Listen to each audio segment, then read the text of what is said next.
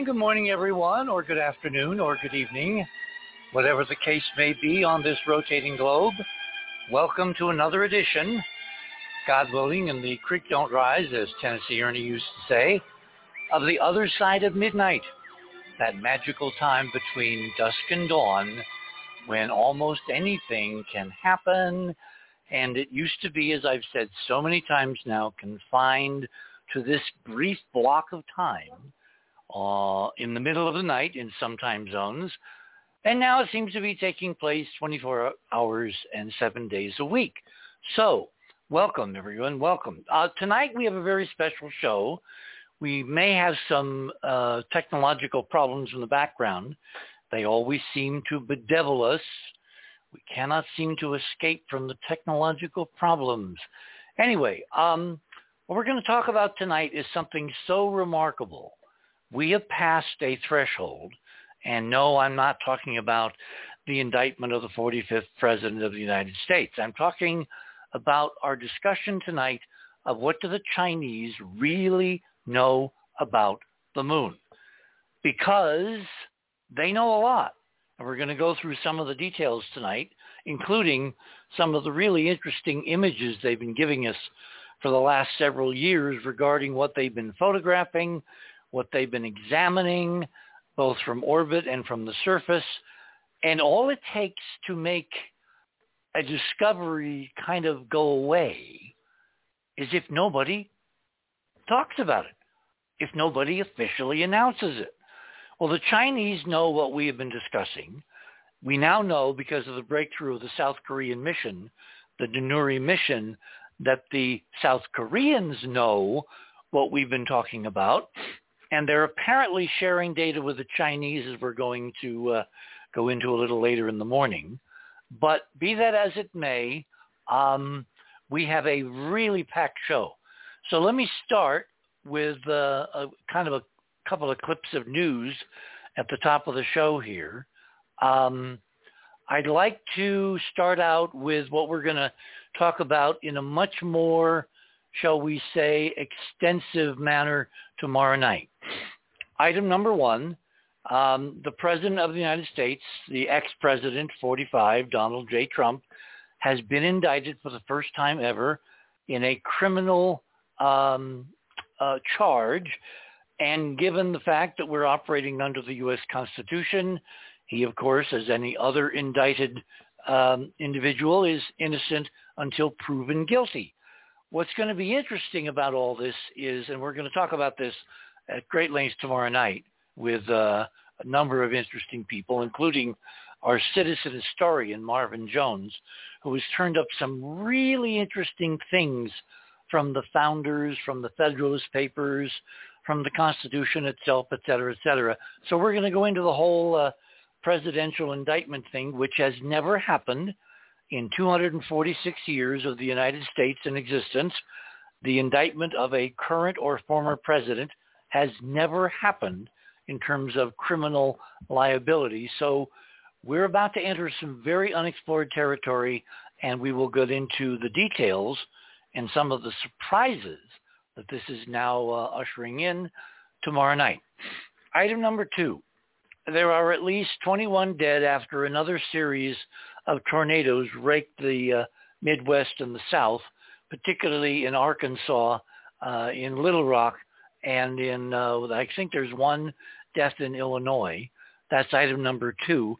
The reason that's posted is because part of what we're going to talk about tonight is the benefits of acknowledging and exploring the extraordinary ET slash alien technologies, machinery, architecture, and most important, the libraries on the moon.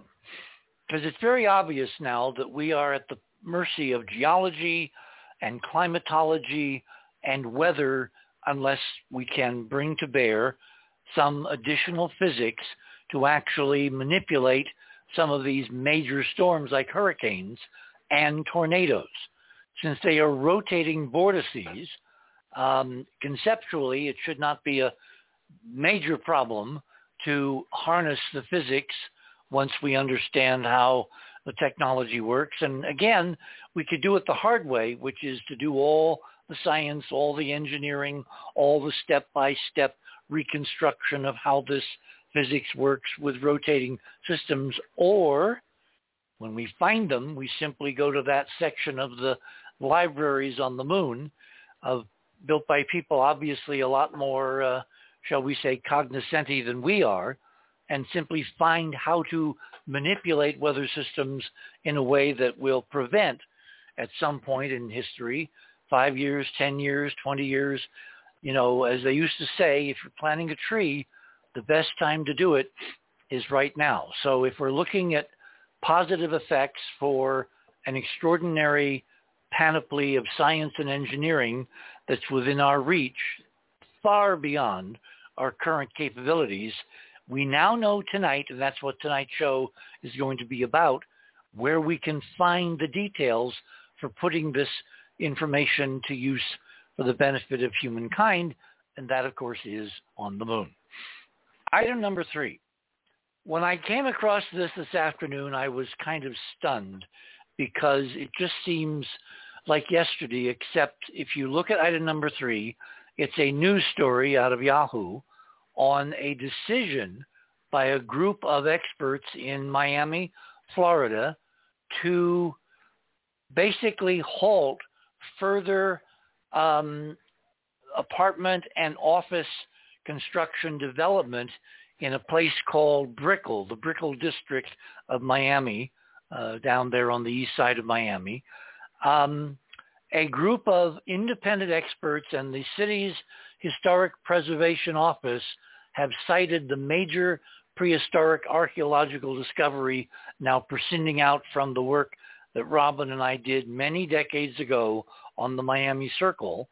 And the analysis, which is to be presented to the, um, the city's Historic Preservation Board at a public hearing on Tuesday, could definitely raise the ante for all of the potential development of Brickell that Robin and I and thousands and thousands of other people, not only in Miami, but also all across the country, courtesy of our appearances on Art Show night after night after night.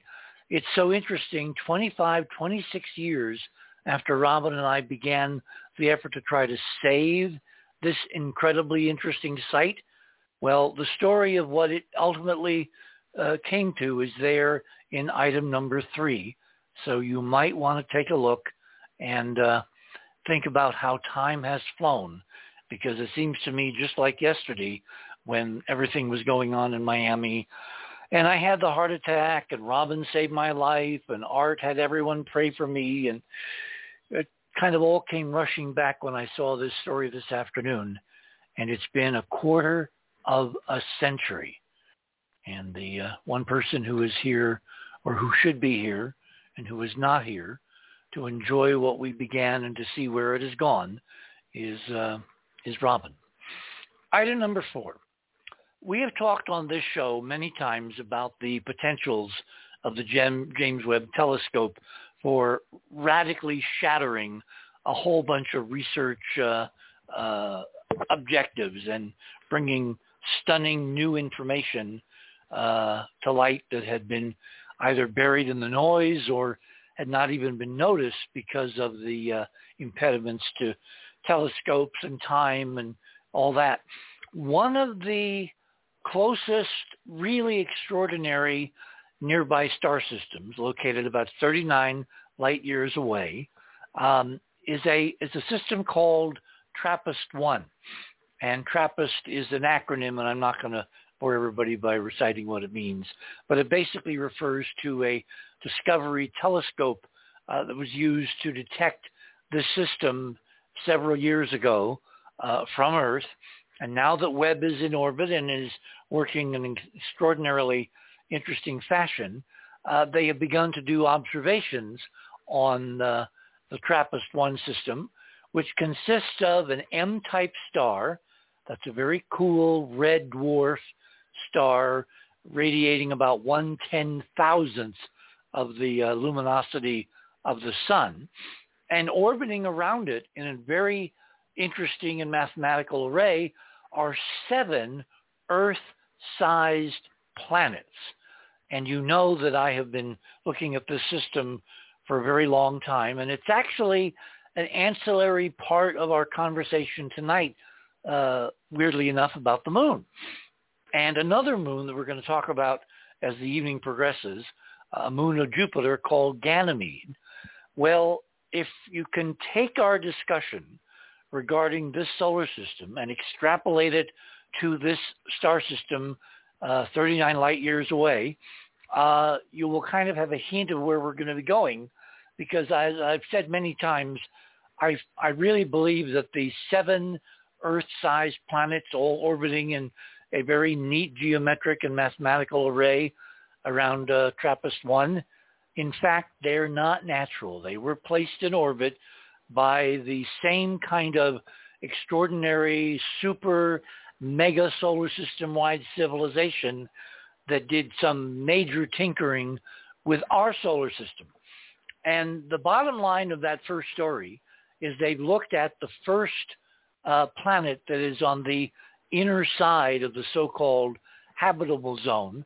And they found with Webb for the first time an Earth-like planet that is missing its atmosphere and has an extraordinarily high temperature on the day side, which of course kind of rules out life. But stay tuned because it's obvious now what's happening with the TRAPPIST system. When the uh, NASA principal investigators are doing their observations, they don't post them like press releases, like a lot of other NASA discoveries are, are posted. They uh, are actually waiting to publish in peer-reviewed journals.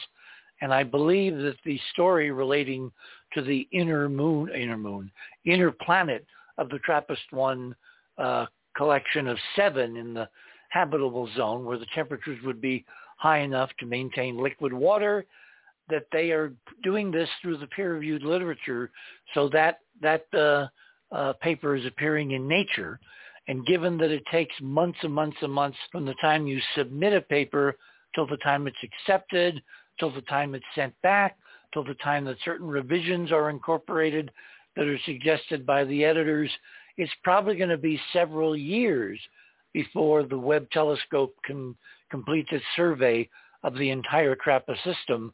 But I guarantee you, this is only the beginning of something very, very interesting in terms of designer planetary systems, we're going to have to kind of get used to that idea because we may be seeing one only 39 light years away. And so this first uh, um, uh, planet that does not appear to be habitable is only a taste of things to come. Item number five. The reason that I wanted to do tonight's show is because we're focusing on the other geo power on the planet, the other major nation state. Um, Russia's not even in this conversation because it's the Chinese who have done extraordinarily interesting robotic unmanned uh, probing of the moon, both the near side and the far side. And in this article, very extensive article from Newsweek, uh, there are some, shall we say, um, previews of some of the things that China plans to do. And it, it's incorporated in an article with a very provocative title, Inside China's Plans to Conquer Space. Last time I heard about conquering space was somewhere back in the 1950s. I think that's a kind of an interesting but passe concept. Anyway, you might want to read that carefully and then tally some of the things in this mainstream article with some of the things that we're going to be talking about tonight during tonight's show, which leads us into item number six. Um, a few months ago, probably around the beginning of the year, um, Senator Bill Nelson, who used to be a U.S. Senator, Democrat from Florida, who the president, President Biden, appointed as head of NASA, the NASA administrator, he came out with some very interesting cautionary warnings about China and their space program. And he kind of summed it up in one line, we better watch out. So some of his um, trepidations are listed in item number six. So you might want to take a look at that and then convolve it back into some of the things mentioned in item number five. And of course, all of that will become part of the conversation of tonight in terms of our research, which as far as we know, since the South Koreans aren't owning up to what their cameras are actually photographing, and I know this because one of my colleagues who is an astronomer has been sending email to the uh, imaging teams on the Danuri mission, the South Korean mission, for the last couple of weeks, trying to get them to acknowledge what the so-called ring moon images are telling us, and they're not even deigning to reply. They, you know, he's a professional. He is an astronomer. He has credentials. You can look him up. Um, they can look him up. And so far they have uh, completely stiffed him. And I find that very interesting because, again, they're posting astonishing images of this extraordinarily large and magnificent ancient lunar dome. But apparently they don't want to talk to anybody in the outside world about its existence, how they verified it, what they think in terms of their analysis, or what they plan to do uh, with it in terms of their continuing Danuri mission. It's kind of weird because this isn't the Chinese. This is the South Koreans. But maybe there's a familial um, relationship that goes deeper than, you know, contemporary political systems, as you're going to see uh, very shortly. Which leads us to item number eight. Beginning several years ago, like at least a, a decade, if not more, the Chinese have been sending very regularly increasingly complicated and resourced missions, all unmanned, all designed to orbit the moon and to survey it for a, a future Chinese uh, human landing. And then after they got like four or five of those missions uh, under their belt, they landed a lander called Chang 3 uh, on the near side of the moon uh, in the Ocean of Storms back in December of, I believe it was 2013. From those images, you can see in uh, item number eight, they have confirmed from the surface the same extraordinary structures elevated above the horizon of the moon against the supposed dead black vacuum of space. And what's really interesting is that they have confirmed everything that our Apollo astronauts uh, photographed decades earlier but with a totally different technology, i.e. film, as opposed to digital imaging, et cetera, et cetera, et cetera. And that is number nine. Now you'll notice I skipped over number 8A. Well, take a look at 8A. 8A is the surface graphic of the Chang 3 official Chinese Space Agency website. And the most interesting thing about item number uh, 8A is in the bottom left-hand corner of the graphic. This is the this is a screen grab of the website from the Chinese. Notice there is bizarrely unreferenced, unmodeled, unannounced, kind of like, what the heck is that doing there? There is a stick figure diagram of a tetrahedron. And I'm strongly suspecting based on the events that happened after 2013 and the successful landing of Chang 3, that the inclusion of a tetrahedron on their website was an unacknowledged but coded communication to those all over the world that understand what these symbols mean, that in addition to looking at the surface topography and the geology and taking lots and lots of color imagery the Chang 3 spacecraft also, with some of its experiments, or at least one, was delving into the hyperdimensional physics of the moon. And that's why in item number 8A, in the lower left-hand corner, completely unattached, unannounced, unchronicled, uncharacterized, there is a tetrahedron. The Chinese are communicating something crucial about the moon and in code. Now, the one final item that you might need to know to appreciate what this all means is the Chinese did a big kind of uh, distraction when they landed uh, Chang 3 on the moon. They announced they were going to land in one area called Sinus Iridium, and they did not. They landed at a different area, close by, but a different area, and they did it totally unannounced. And then the coordinates of the landing were 44 north, which is interesting, which is almost exactly halfway between the equator and the pole, and 19.5 west. So if you think messages to be real need to be redundant, you're you're accurate. So what are the Chinese redundantly telling us? Well, they put a tetrahedron uh, on their website, which if you put it in a sphere, it comes up to 19.5 north and south. If there's a double tetrahedron, of course. And then they use the same coded terminology to physically land their first lander, Uh, which consisted of a lander and a rover, successfully on the moon in December of 2013, and they landed it at 19.5, which of course is redundant to the tetrahedron in the graphic on their website. Do you get the idea? The Chinese were and are trying, like Emily Dickinson, to tell us all the truth about what they're doing with the moon, how they view the moon, but they're like Emily telling it slant. Item number nine. Um, if you look at a lot of the imagery coming down from the Chang 3 mission, you could see obvious uh, imagery of the domes as seen from the surface at the uh, uh, 19.5 degree landing site.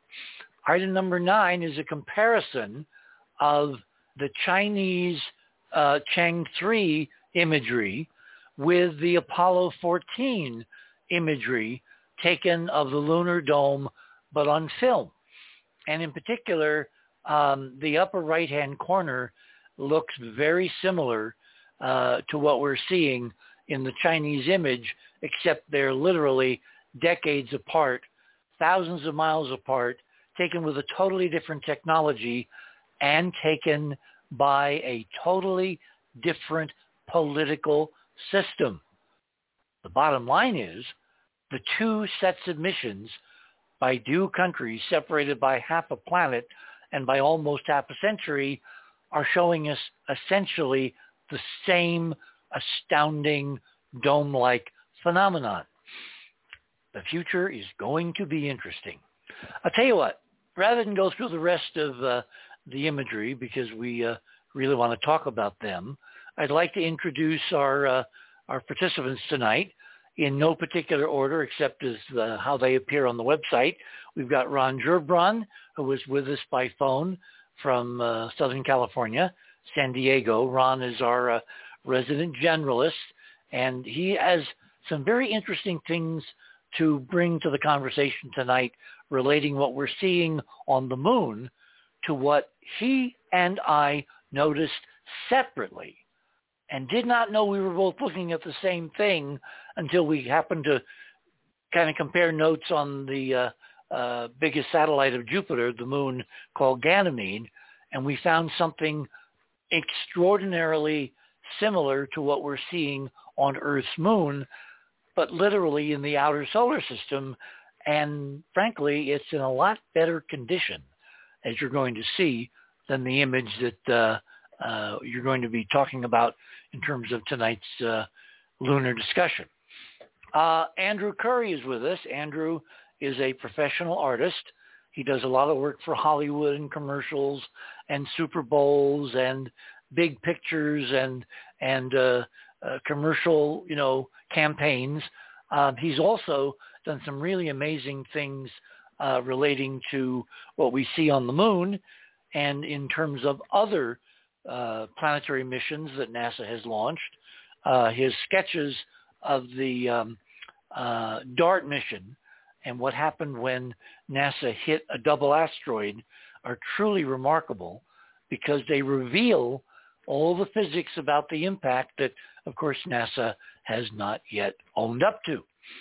Uh, Barbara's with us, Barbara Honegger.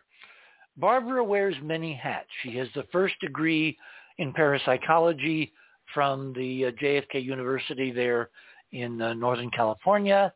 She was a member of the Ronald Reagan White House policy team uh, in the White House with an office just a few feet from the Oval Office during the early part of the Reagan administration.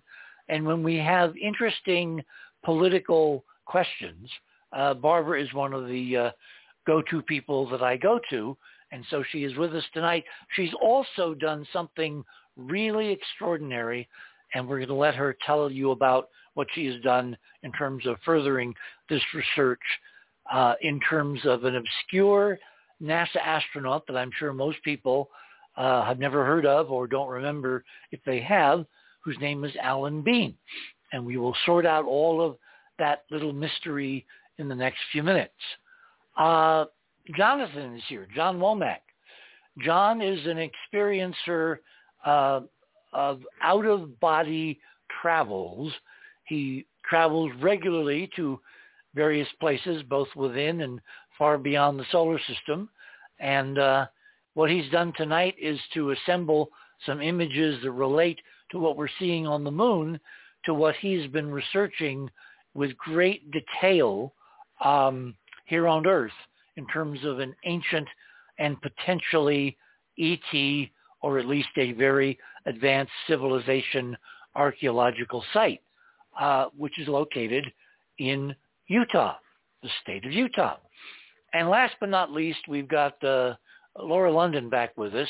Uh, Laura is an avid astronomy fan and buff and expert in her own right. And she also has been producing for many years a podcast relating to her first love, which is Jungian psychology. And um, I believe the name of it is Speaking of Jung. I don't know whether it's on live anymore or whether she's on a hiatus, but you can easily find it. There are archives. There's all kinds of shows that she has done, including she did a show with me. And how you relate materials that I've been researching to Jung, I will leave for your own ears to figure out. So that kind of takes us to the end of uh, the first half hour. Uh, we've got, you know, two and a half hours to go. When we come back, we're going to bring all our panelists uh, uh, to the table around this uh, green felt table that we uh, relate. Whoop, whoop, whoop, oh, this is terrible. Oh, this is really bad. Why in the world are we having such terrible music?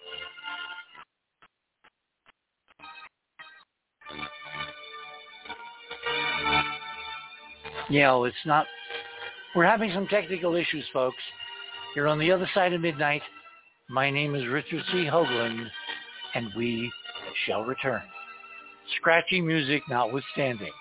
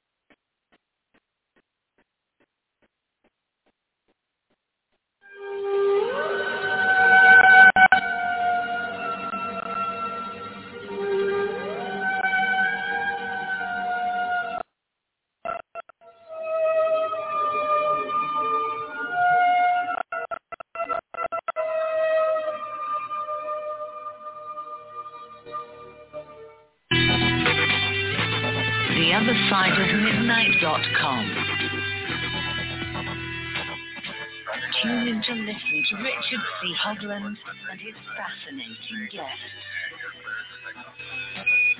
Join Club 19.5 to get access to exclusive member benefits. Listen to past episodes anytime on any device.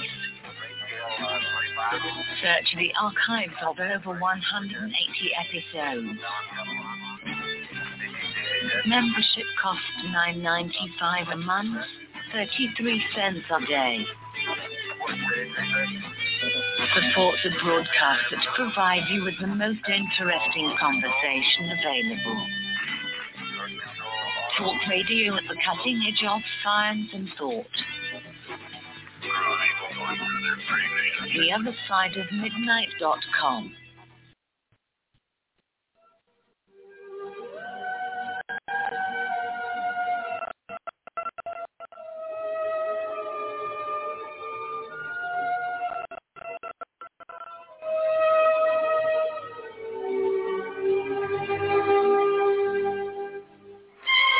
welcome back, everyone, on this Saturday night. Yes, it is April Fool's, but this is not an April Fool's joke. Someday, you know, if I'd actually kind of thought ahead, I would have had someone on to talk about the origin of the concept of April Fools uh, from the get-go. I believe it has to do with, with the uh, replacement of the uh, Julian calendar many centuries ago with the Gregorian calendar, but don't hold me to that because my memory is a little fuzzy in that direction. So without further ado, why don't I introduce our other panelists tonight? And I will flip back. And so without uh, uh, hopefully a problem, uh, who, who do we have with us first? Uh, I don't know, maybe me. There you are, Ron. Ron Gerbron. Yes. You know you have a voice Uh, made be- for you have a voice made for radio. Uh, funny how that works out. Yeah, I thought so too for about a decade and a half. Uh, uh, uh, before I forget, in your intro there when you were talking about the um, Chinese things, uh, I think there's one motivational factor there that I, I don't think can be discarded because we could all agree that the Chinese are very, they hold things very close to the chest and uh, I think there was some paranoia involved in the uh, fact that they never announce the proper orbits of their things. They never announce when they're going to land or where they're going to land. Uh, sometimes not at all.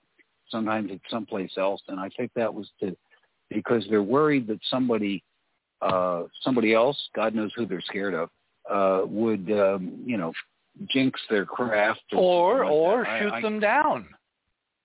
yeah, exactly. That's a, and I don't I don't think that's you know i- impossible to um, considerations. But see, The- the given business- given the current technological standoff among nations on Earth, they Hmm. cannot be paranoid about anybody on Earth because we don't have that capability unless you call up visions of the so-called secret space program, which I blow uh, hot and cold on kind of on alternate Thursdays. I really haven't quite put where that possibility lies in the panoply of geopolitics. But if there are ETs out there, if there are families, if there are the breakaways, maybe given that we're under some kind of quarantine and we're not all supposed to know what's up there, maybe the Chinese are being appropriately paranoid because it may not be us that shoots them down, but somebody out there to keep them from spilling the beans. yeah, that's uh, uh, those last three words. I think kind of probably sum it up. You know, it's the spilling the beans part. Well, remember, they've been putting this stuff out. We're going to talk about some of the details during the next couple, three hours. And they've been Ah. doing it without without comment, but it's clear if you know what you're looking at, what they found, what they posted, what they published, again, but without comment. And then right in the middle of what they've been doing since 2013, something really bizarre happened a couple, three years ago. and what was that, Ron? Come on. About relative to what? Relative, Relative to the Bizarre Chinese, things. relative to the Chinese being paranoid about putting out too much about what's on the moon. COVID-19. Uh, Remember, my model is the Chinese Yeah. were the first victims. It was payback because they did not keep their lips buttoned closely enough and somebody is unhappy as to what they've done in laying out the evidence we're going to be talking about tonight coming from the Chinese. Anyway, right. um, so therefore they didn't announce ahead of time that they were going to use one of the traditional uh, uh, hermetic numbers for the uh, you know for their landing site or anything. You mean 19.5? Yeah, they were trying to misdirect just by not mentioning that. But originally. but by putting it on the website, see that's my point. It's not like Yeah. this is an impermeable shield. They're leaking like a sieve in all directions, but only if you understand the language. And I guarantee you, 99.99999% of space experts in the world haven't a clue what the Chinese have been presenting because they haven't said anything. Uh, yeah, I pretty much pretty much agree with that. They're uh, um, and their well, their Mars rover is dead, and the uh, so therefore they they pushed out some um, recent information, which I noticed got very little coverage. That they announced they have done a new map of the entire globe of Mars. Well, they've had a spacecraft in orbit uh, for at least Yes. what a couple of years, so you know that's Right. what you can do from orbit. You make maps. Yeah, well, normally people release pictures as they're going along, and they've only released a couple of meaningless shots uh, from that. But now they're saying uh, that using their medium-range camera, of course. that is, in, their, in their orbiter, they uh, wouldn't want to give them the good stuff. you wouldn't want to Uh, give them a high haven't- resolution imagery, of course not.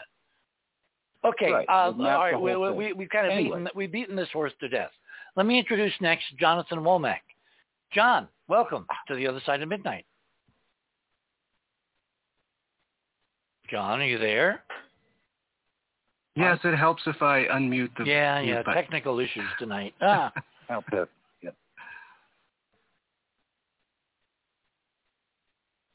Yeah. you have Richard? some thoughts? Uh, oh, do I have thoughts? yes, I have thoughts. Um, what we're seeing on the moon with your glass, smoky glass, I believe we are seeing, or I am seeing in Arches Park and other parts of the world, this prismatic technology that defies words and explanation right now. I'm zeroing in on this, however, and um, do you want me to go through my slides No, real no, no, quick, no, no, Richard? no. This is just kind of an overview. I wanted to know. Well, first, I should probably ask everybody to weigh in. Do you believe there's an extraordinary lunar-wide glass dome based on all the evidence now, or don't you? And then we'll do another little sample at the end of the show when we present some of this new information to see where everybody stands if they've changed their minds. Obviously, you know where I stand. I agree, but I think it's more than that, and it's um, there's artwork in it too. So I agree. I think Jonathan's right. Yeah, because he's talking about them having the same aesthetic expressed in two different uh, mediums. There is an Apollo 11 image taken from the command module, which of course was Columbia, uh, while the lunar module was down on the surface and Neil and Buzz were uh, exploring, uh, uh, you know, Tranquility Base. And on this orbital image, which appears to be some of some of the newer imagery that they've been quietly replacing the old uh, hack photography in the archives, kind of like they're getting the house cleaned up for when company comes, but they don't announce when they're replacing an old version of an image with a new version. But I saw in the last six months or so a stunning image taken from orbit from the command module uh, of an area on the moon, which is just on off the upper left-hand um, edge of the lunar horizon. It's of an area called Mare Marginis and Mare Smythii. And when you look at this close-up color Hasselblad image looking down on Mare Smythii from orbit, from only like 60 miles up, there is the un, unmistakable image of a vertical statue several miles in diameter that's not oriented looking up, but is oriented looking sideways, like it was meant to be seen if you're on the surface. And so I totally agree that whoever these guys were, they not only were extraordinary masters of architecture and mega engineering, but they also had this exquisite interplay of art in some of the better preserved areas uh, of this dome. And that's one of the things that we're going to now finally get to see as umpteen private missions are launched to explore all over the lunar surface. And you know it's only a matter of time until some tourist snaps a photo and bingo, there goes the neighborhood. Okay, moving on. Andrew, Mr. Mr. Artist, Andrew Curry is with us. Andrew, please uh, check in. Hi. Yeah. Hi, Richard. Hi, everybody. Uh, well, I'm certainly seeing uh, extraordinary things on the surface. Um, I, I'm seeing Richard like m- monstrous Gothic arches. That's the only way I can describe it. Um, Mm. Sort of embedded in this ghostly material. Like, I mean, we've talked about it as being, well, you said, you know, as thin as cigarette smoke, and whatever it is, it's an impression that, to me, is there, and it looks sophisticated. And I don't think it's some sort of, you know, issue with enhancing an image. I, I think you, you're getting a clear aesthetic coming out. I'm talking about the images from uh, like uh, well the Apollo missions, the ones that we've studied, and I, I you know tonight when we go over this stuff, I'll talk about some of the things that I've been exploring. I've been trying to burrow down literally on the moon like a termite, right? Like a bug in the in the in the regolith. Yeah, and, and I mean, uh, you know, it's for me, it's the way to make this accordion unfold, and it looks like that a lot, like accordions that are unfolding in Gothic arch ways. I mean, it's so I, I there's something there, man, and it's uh, extraordinary. So for sure, I, I think it is. Excellent. Okay. Uh, Do we have Barbara with us yet? Yes. There you are. Yeah, I, I know. I know. I gave you your background, but you didn't chime in. So, you know, with my technical issues here, I I, I thought maybe I missed you or something. So, um, No. okay. Uh, do you want to kind of voice uh, join the chorus and talk about uh, whether this stuff that I'm seeing is real?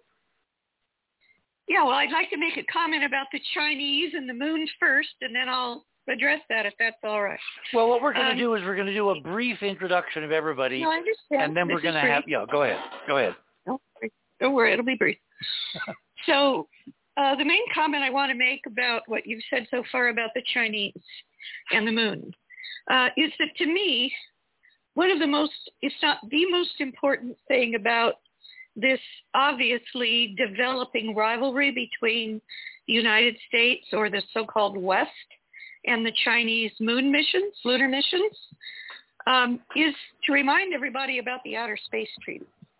Because the United States is a ratified uh, signatory, along with China and almost every other nation on the earth, to the Outer Space Treaty. And one of the things that the Outer Space Treaty does, and by the way, the United States is trying to wiggle out of it because they want to be able to mine the moon and asteroids and everything else for the corporate uh, structure, the, the corporate state. China. Um, however, China is different.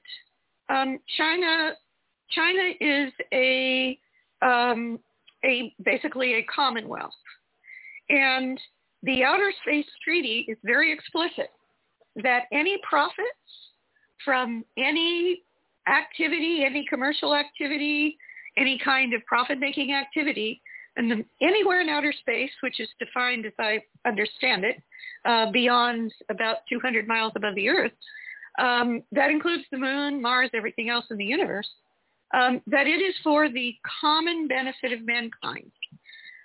That's, that's more in keeping with the social philosophy and political organization of the Chinese than it is the West. I just want to make that point. Um, so it will be very interesting to see um, who prevails because the Chinese really, in my opinion, um, are wanting to be dominant in space so that they can basically be the enforcers of the Outer Space Treaty, which I think would be a good thing. All right, that's number one. Um, but as far as um, as far as uh, you know, the claims uh, about the the moon that, that you make, Richard, there's no question in my mind, but you have absolutely established that there is something causing this um, this brilliant, almost rainbow-like effect. Um, no question about it. Do I believe there was a dome over the moon at any point? No, I do not. However, um, I do believe that the effects that you have interpreted uh, as having been caused by a a long time ago dome that is now basically just kind of dust. Um, that I sent I sent you and I believe other people on this on this uh, show uh, a very important article that just came out uh, called it's there's a just recently discovered it's an article in the New York Times February 3rd of this year. And the title of the article is ordinary ice has a has they've just they've just discovered a new form of ice meaning a new form of water. And it's called medium density amorphous ice and it's referred to as like glass, like glass. And I'm remembering that that wonderful uh, photo that you had in one of your items of the light shining through the multicolored stained glass. Mm-hmm. Um, it, I'm sorry, what? I said yes.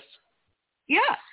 Uh, it, it, the, the effects the effects of light shining through this glassy form of water that is created um, by by being shaken and chilled, or being uh, or ice being bombarded by something like very very hard objects, i.e., meteors. Um, I think that that is what we are seeing. That at least put it this way, I think it's a it's more in line with Occam's razor as an explanation for the actual effects that you have very clearly documented. So that's my comment. Well, okay. Um, I don't want to get into a big argument on the physics, but I don't see how, you know, ice on the moon can currently create what we're seeing for the simple reason that the temperatures are so far above the melting point of ice in any of its forms that it would simply, you know, dissipate in a vacuum, certainly over a very long period of time, millions or billions of years. And what we're seeing, particularly when we look at the close-ups, is an intense geometry that Andrew is going to talk about in terms of his analysis and his examinations. Uh, but I must say it's an excellent try, Barbara. well, I happen to think it's uh, more in line with Occam, the principle of Occam's razor. But I have an open mind, and I'm waiting to see more, you know, when we get better resolution photos from the surface. Okay. Hey, Richard. Uh, yeah, sure, Ron. Barbara.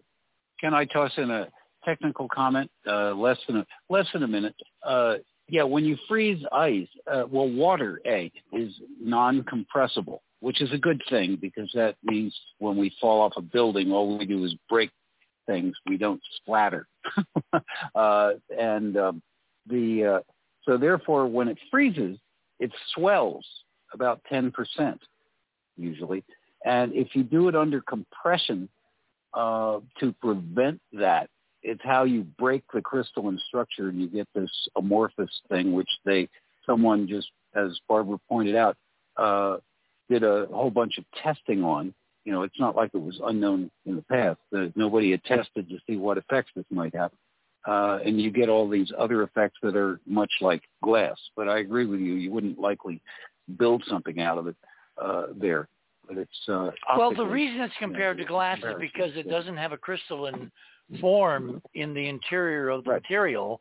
It's amorphous, and glass is yeah. glass is kind of like a frozen liquid. Um, but yeah. the temperature regimes do not overlap, and there is, I would say, zero probability, and I never say zero unless I mean it, that what we're seeing on the moon is any kind of ice. Not, I mean, that's the least favorable thermodynamic explanation Occam's razor notwithstanding. And I'm not quite sure why Occam's razor has come into this because once you open the door to extraterrestrials, there's no limit to their capabilities given what you observe in the in forms of observation and or experiment. So I'm not quite sure, Sure, why exactly. I'm not quite sure why you put Barbara the idea of a lunar-wide multi-layered dome uh, at the at the edge of of uh, rationality, and that ice would be a better choice simply because it conforms to the least complicated explanation. Well, in this case, the ice explanation has to have so many caveats that it becomes far more complicated than simple glass structures built by a super civilization. Well, I disagree. Respect, I disagree respectfully. That's what makes horse races, as they used to say. Yeah, what if it's there for some other reason than building? What if it was a, I mean, added, you know, a, a technological thing? I'm, I'm actually in defense of Barbara here with the, um, Okay, well, Uh, all right. Last but not least, we've got Laura London with us. Laura, welcome. Hi, hi, Laura. hey, Laura, Is Laura with us? searching for the mute button. Searching Don't for the forget mute. Georgia. I'm not forgetting Georgia. So, Richard, Yeah, where's where's Laura? we Laura's have not not been here. able. Yeah, we haven't been able to reach her. Oh, well, what about Robert Morningstar? I thought he was going to be on. Robert Morningstar is throwing a hissy fit because of Trump. He will not come on my show because of Trump and what I'm going to do tomorrow night. Oh, I see. I'm not, you know, I hate to be the defense counsel of everything, but no, he was he was upset the show got postponed so many times. No, that's not in Uh, his private email. He reveals that's just an excuse. So I don't want to talk about Robert. Okay. Robert is having a hissy fit. Robert will come will come back to the other side of midnight at some point. Uh, but tonight he didn't want to participate, and he didn't want to participate tomorrow night. So, Georgia, who is our resident metaphysician, when we encounter beings who literally can reshape planets, how does the concept of metaphysics of conscious entities in three dimensions uh, come at us with this kind of a totally new level uh, of capability by conscious beings uh, that we're that we've ever experienced. Well, good evening, crew. um, what I can bring to the table here in, all of this is um, an opening of a, a, door to discussion about why does all of this matter? Why does it matter that we find artifacts on the moon, structures, artwork, whatever? And this gets into uh, some esoteric planetary history that I'd like to share with everybody tonight as we move along. Super. Okay. All right. It's Mm. about 10:53, which means it's uh, about seven minutes till the top of the hour. Uh, I want to go to Andrew because Andrew, you've uh, aside from me, you've probably done the most rigorous analysis of what we're seeing. Why am I right and Barbara is not, based on what you've seen? Ah, that's a very good entry for me. I want to Well, read. Why am I right? Why, or why am I right? Well, Barbara, I, I, I look. I want to. I've Richard has mentioned this many times before. What I'm about to say, uh, throughout his long, decades-long career, he's written about it. But I think we have to bring it to the fore again, and that is the Brookings Institute uh, report from 1961 called "The Proposed Studies on the Implications of Peaceful." Space Activities for Human Affairs, better known as the Brookings Report. I'm going to read briefly a little bit that I wrote and then a quote from the actual report. Some of the issues discussed around the inevitable technological advancements included the worldwide connectivity of satellite-based communications, hmm, the internet, and space-based weather prediction, including a suggestion of weather control. Cue what Richard was talking about off the top of the show. Space industries, back to Barbara, and foreign policy, back to Barbara. Technological byproducts such as telemetry, stress research, miniaturized power sources, new fabricating materials, and propulsion were also considered. The report strongly recommended that NASA develop a comprehensive social science research focus to examine the, quote, potential benefits and problems arising from the peaceful use of space, unquote. While the ramifications of scientific and technological innovation on human society seem to be the focus of the report, a section towards the end of this document presents a fascinating scenario. And now to quote, it is conceivable that there is semi-intelligent life in some part of our solar system or highly intelligent life which is not technologically orientated. And many cosmologists and astronomers think it very likely that there is intelligent life in many other solar systems. While face-to-face meetings with it will not occur within the next 20 years, unless its technologic, technology is more advanced than ours, qualifying it to visit Earth, artifacts left at some point in time by these life forms might possibly be discovered through our space activities on the moon, Mars, or Venus. This was presented back in 1950 or 1961 and it just was the launching pad for everything that we're discussing right now. And embedded in all this is all these these predictions came true. And all the topics that like Barbara what you were talking about or what we're doing to go out into space are about to come true if they're not already happening. And we just don't know about it and on top of that you know the icing on the cake is gee NASA was talking about artifacts. And Richard do you want to take it from there? I know there's a couple minutes left but I think it sets the stage.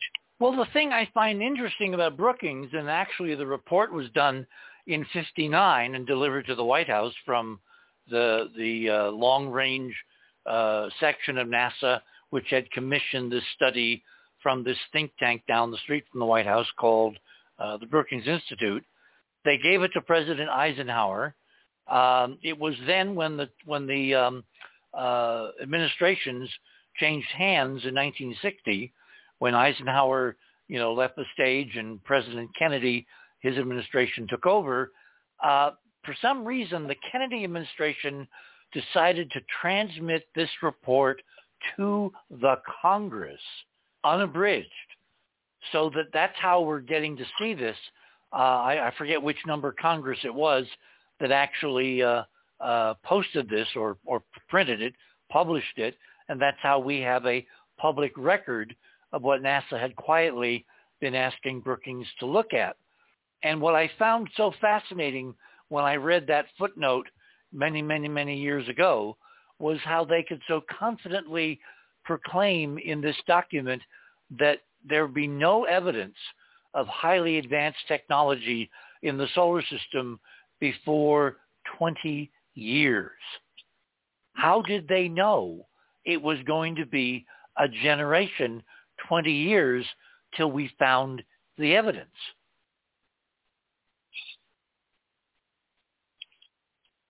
Good question. well, do you have a good answer? I, I, I mean, I don't know, Richard, unless they felt that their own technology needed to go forward or they knew something. Ah, you hit the magic words. They knew something. I'm believing now, much more than I used to, that everything we're seeing that's going on in terms of space, in terms of major nations, is part of a very long-term plan. And the idea was simply to do it on a sacred timetable that would allow them to kind of make everything come out right at the end after a certain amount of development and political backgrounding, i.e. the Brookings report suggesting there had to be a international program of education in order for the human race, when it confronted its reality, to not freak out. You're on the and other side of midnight. What happened 20 years later? Uh, we will get to that when we come back. You're on the other side of midnight. My name is Richard C. Hoagland. We shall return.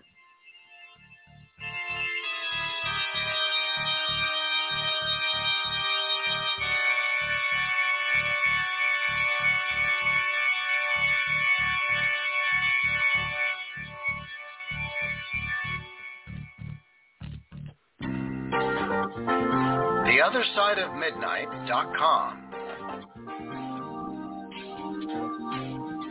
Tune in to listen to Richard C. Hoagland and his fascinating guests.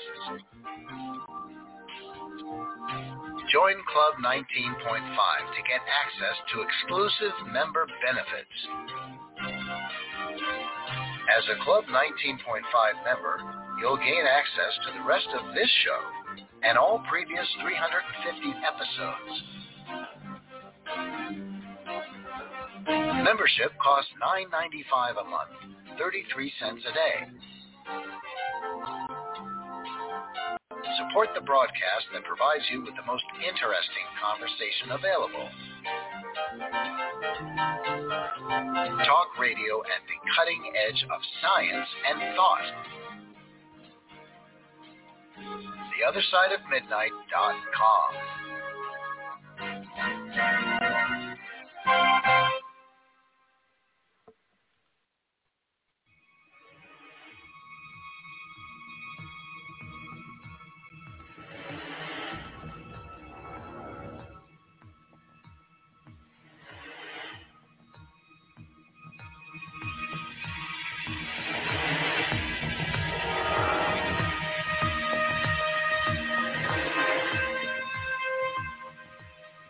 And welcome back, everyone, on this uh, Saturday night, April 1st. No, this is not a uh, April Fool's show. This is for real.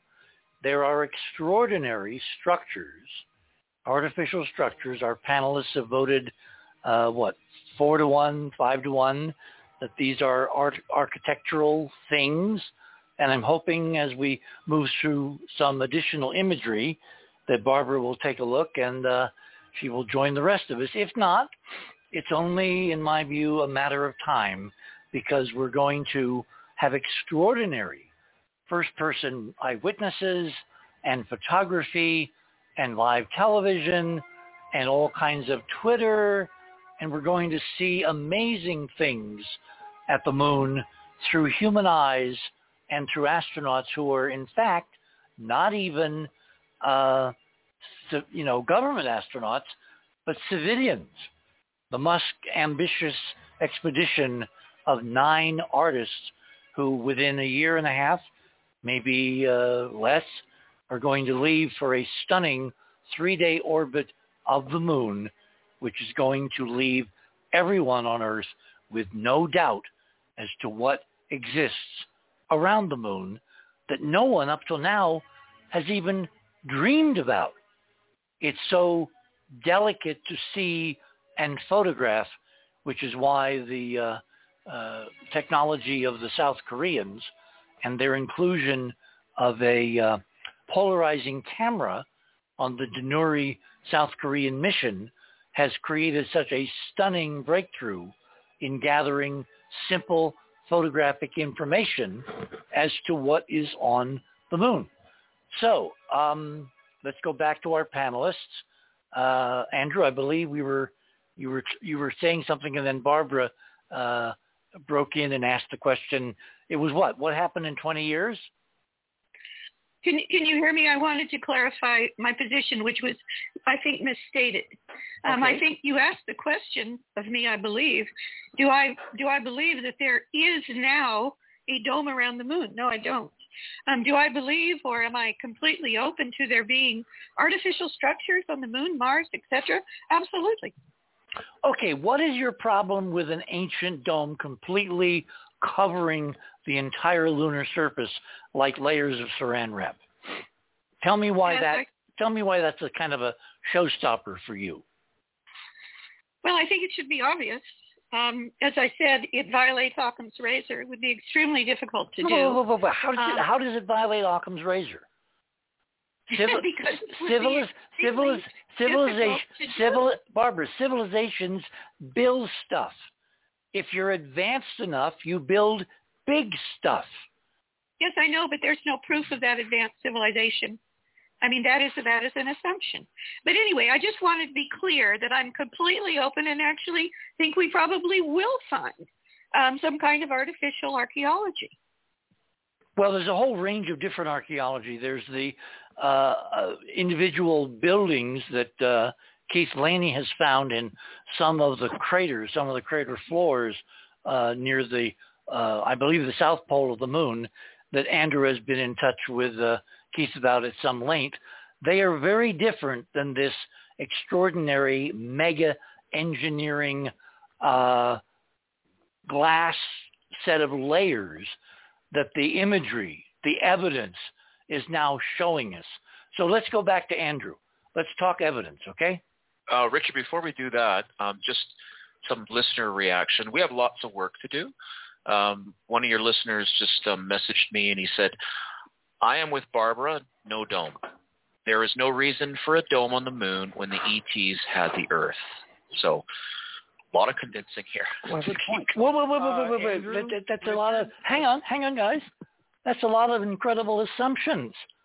How does this listener know how ETs think or the reason for the dome? Richard, we could rename the show "Incredible Assumptions." That's a, it's, it's a, no a good title. No, it's based on data. Andrew, please I'm talk not saying about any of it's wrong. I'm not saying any of it's wrong. No, no. I let me shoehorn in my outrageous uh, theory for the night because it's kind of in defense of uh, Barbara. Semi. Uh, the I'm on. That's why I'm on her side about this. I think that the the whole discussion of the uh, dome, uh, as in globe around the moon, including that other similar sized moon that you're going to talk about later, uh, is uh, based on a based on possibly a false assumption. I mean, uh, my outrageous presentation, which I've danced with for years, is that the moon was parked there. I have never seen any proper uh, science indicating how the moon got to where it and so if it was parked there if somebody brought it there perhaps they had it you mentioned saran wrap uh, i was thinking bubble wrap perhaps it was in some case uh, already contained or covered with something which might have been in bad repair. It could have been a discarded station or something from somewhere else and they said let's use this. It's the right size. And then there's a second generation of stuff there, which produced the glass architecture that the uh, Apollo astronauts and most of the uh, mythic accounts of uh, that seem to refer to crystal cities, et cetera, uh, were in uh, in our folklore. That uh, so it was perhaps two different processes that would kind of explain the way that some of it seems to be fairly substantial and some of it seems to be basically, as you said, cigarette smoke. And if you tie that into what Barbara is saying, well, the idea that the, the idea that you can have a lunar-wide, tens of miles high, multi-layered glass structure, intensely geometric, with cross beams and cubicles and supports and all that that's what's in the photography. That's what's in the actual imagery, the evidence. Who sure, built it? Sure. Who built it? When they built it? Why they built it? How old it is since they built it? All of those things are conjecture. We have no ground truth. We have not found the libraries. I am sure we're going to find when we get to the archives or libraries and no advanced civilization can exist for an instant without leaving records for other generations, which is why I keep talking about these uh, extraterrestrial libraries. And I, I'm not talking yeah. about huge buildings filled with, you know, um, uh, uh, you know, uh, volumes of leather or papyrus or whatever. I'm talking whatever form, like uh, our, our, our, our friend uh, uh, Nova, Nova Spivack, who's producing archive library. Someone's making noise in the background, please mute. You're mute. I'm sorry. Is that me? Yeah, it may have been you. Okay, it stopped. Okay. Um, the idea that you can do civilization without leaving a record is, I believe, impossible uh, unless you have some way of communicating telepathically across generations, which would definitely violate Occam's razor at this point. So a physical, and we're still getting noises, the, just mute, just turn off something. The idea that you would have a megastructure around the moon and not right off know who did it or when or even how, but can admit that it's physically there even if it's in an incredibly degraded state at the present compared to when it was new. You know, up until this program, we have never made it a point of record that Ron and I found another whole planetary body, the largest moon of Jupiter called Ganymede, which appears to have the same kind of multi-leveled geometric glass structure, except it's in much better condition than the one that's around our own moon. Again, all of this will be tested six ways from Sunday by both the Artemis missions, which are going to try to land at the South Pole through the densest parts of this ancient dome on the near side, which I find very uh, problematic unless they can find the holes and get down safely through what used to be uh, impenetrable, or the structure on Ganymede in terms of asking what was it used for. It could be that these domes are no more complicated than a way to keep the air in. If you don't trust in force fields, if you don't trust in long-lived power supplies where you would have to have active technology for thousands, if not millions of years to retain an atmosphere around a body where the gravity will basically let the atmosphere dissipate in a relatively brief uh, period of time of just a few millennia, then the other answer, which is permanent, at least as permanent as things can be in an entropy environment like three dimensions, would be to construct a physical barrier made of some transparent material so that sunlight can enter but air cannot escape. And if it has no other practical use than it was used to basically dome in the moon and allow gravitational atmosphere escape to not take place uh, until it was eroded to the point of, of where there were too many holes and the atmosphere would leak away. Uh, that's equally plausible in my reconstruction uh, as the idea that it was built to protect, for instance, ancient archaeological or geological evidence from further small bombardment.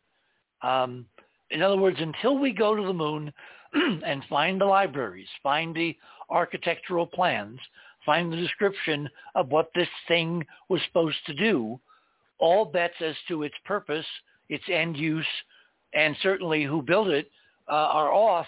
The only thing that I will hang my hat on is the evidence, the photographs overwhelmingly tell me that it was there.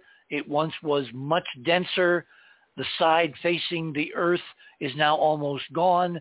The materials on the far side of the moon, as attested to by both the Chinese and the American missions, appears to be in much better shape, maybe equivalent to what we're seeing around Ganymede, but we won't know that until we go back and have enough time to really explore the moon, which the Apollo program with, uh, you know, pinpoint landings that stayed just a few hours certainly did not have time to do.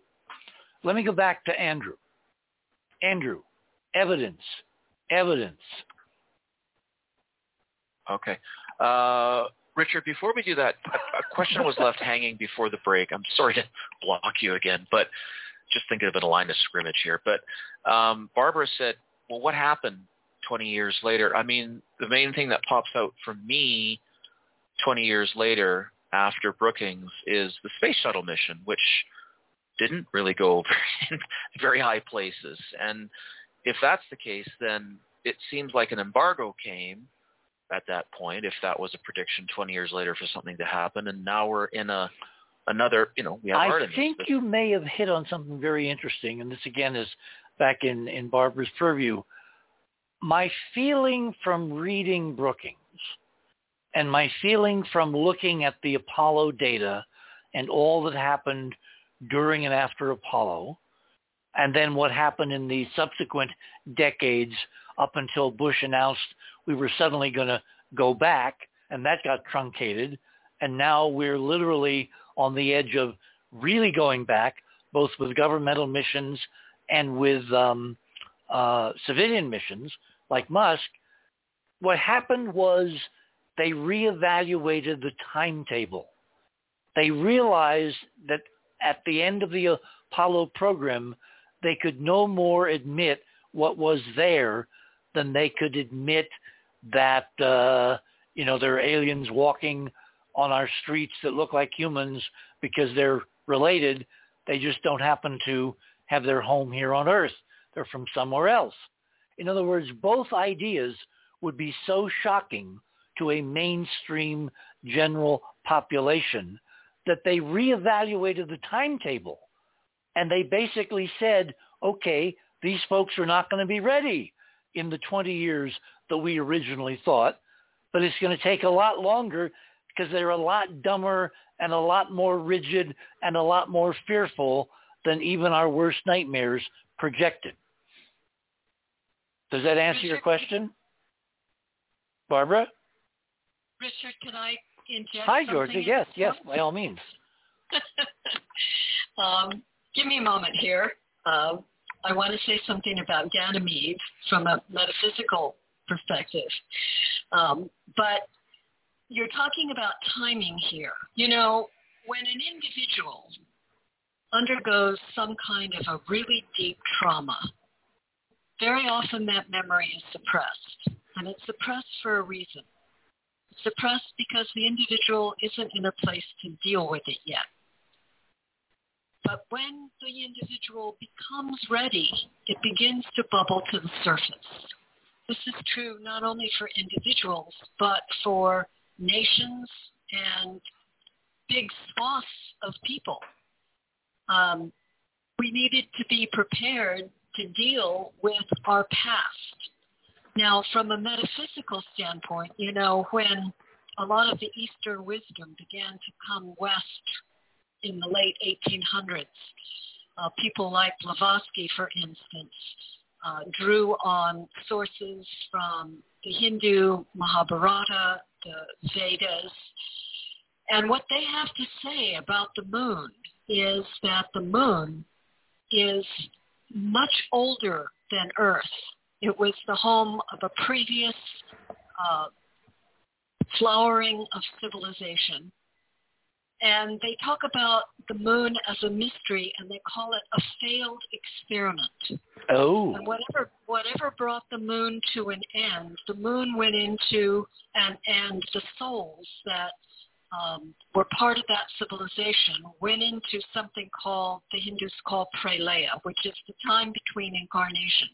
When this Earth reached the point midway uh, in the Atlantean civilization, a lot of those souls that were part of the moon chain, as it's called, were allowed to incarnate into Earth's humanity.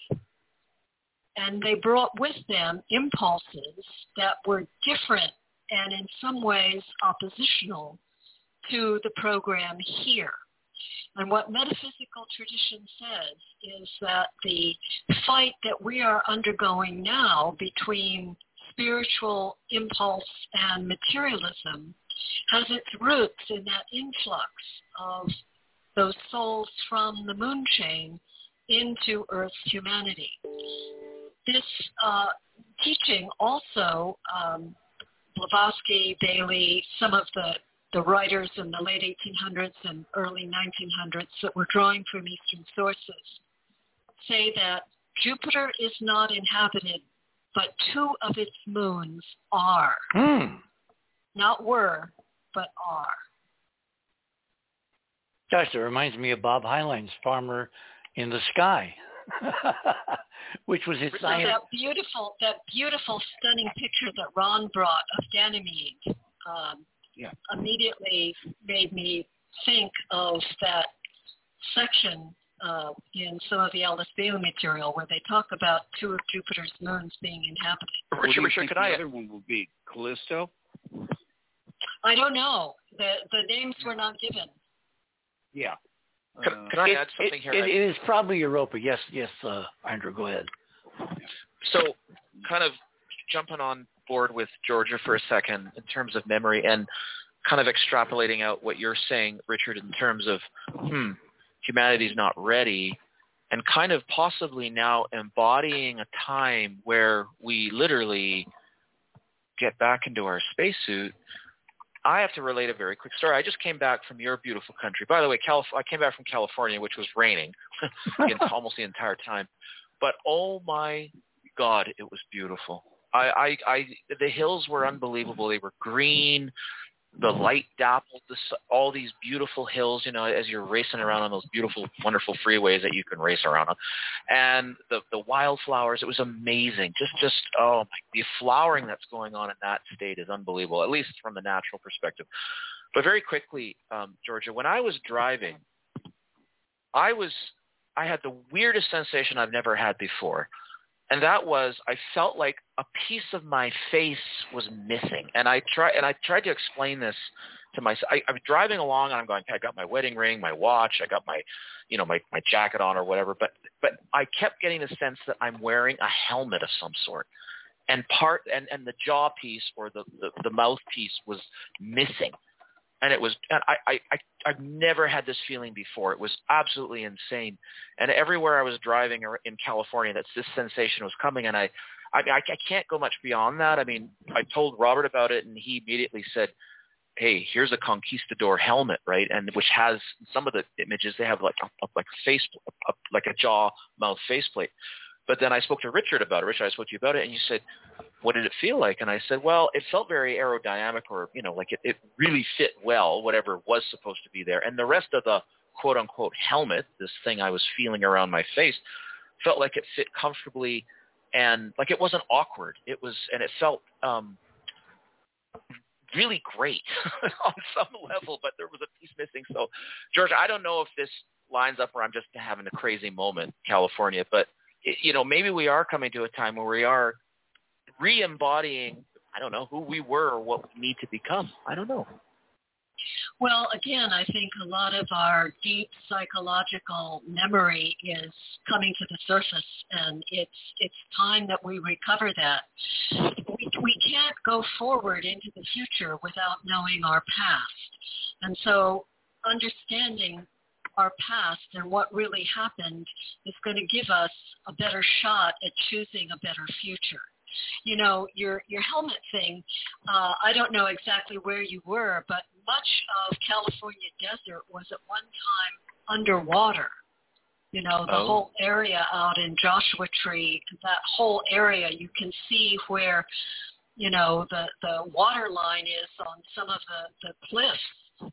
And so um, you know, maybe you were under the water with that helmet. Hmm.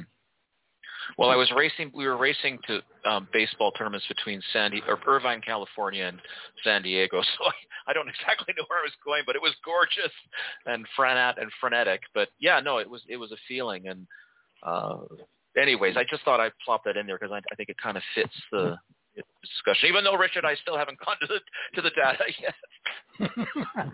That's why these are conversations yeah. and not interviews. Yeah. No, but I thought that that uh, view of um, mysticism there fits in very nicely with the uh, other theories about those. Well, wait, wait, wait, wait. when you say mysticism, when you say mysticism, I'm thinking ancient, ancient, ancient recorded history that has been okay pigeonholed into another category, but in fact is telling us about previous civilizations on Earth that have come and gone long before us. Right, Georgia? Well, Absolutely. And and again, you know, a lot of this stuff is coming from the East, primarily from the, the Hindu uh, traditions. I mean, they recorded everything going way, way back. But if you want to start playing with some of our themes tonight, maybe some of this came from even further east via China and why they have a part to play in this because they were part of whatever originally happened. That's exactly where I think this should be going. So let me let me interrupt okay. here and talk about uh, a study I did many decades ago when I was uh, at CBS. I started looking at some of the core data, the the core sample data uh, from the Apollo program, because you remember certain missions they had this very complex drill that the astronauts would hold and try to press with their weight down onto the moon, and then they would extract core tubes. The core tubes would then be, you know, disconnected and sent to Earth and reconnected in a laboratory in Houston. And just like the uh, uh, ice cores from Greenland can tell what the climate was and the atmosphere and the temperature and the oxygen levels like a million years ago from looking at core samples from Greenland, well, you can do the same thing by looking at the Apollo core samples from the moon. And the most amazing thing that I encountered when I was beginning to look in this direction about, you know, a lot of the mainstream celestial mechanics about the origin of the moon and its orbit and all that, Ron is absolutely right. Nobody can really make it fit. And they've just kind of papered it over. The moon we see up there tonight should not be where it is, should not be in that orbit, should not be tilted the way it is, should not be angled to the sun the way. In other words, nothing about the moon easily uh, succumbs to a simple physical solar system model to the point where after Apollo, the various uh, mainstream geologists began to think of a large pre-planetary object smacking into a proto-moon, leaving what we see tonight as the moon, which of course is not true because if that had happened, you wouldn't have the structures, et cetera, et cetera. So I began looking at this idea of lunar origins. And again, we're getting background noise from someone. Please mute.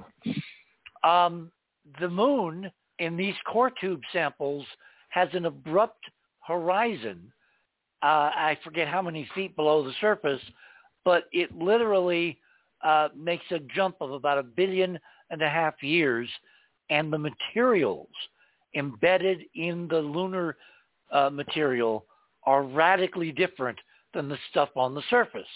In fact, they're so different that one of the researchers said it's almost like the moon had been subjected to a very different uh, solar wind compared to the one that it's experiencing now as it orbits the Earth and the Earth and the Moon orbit the Sun.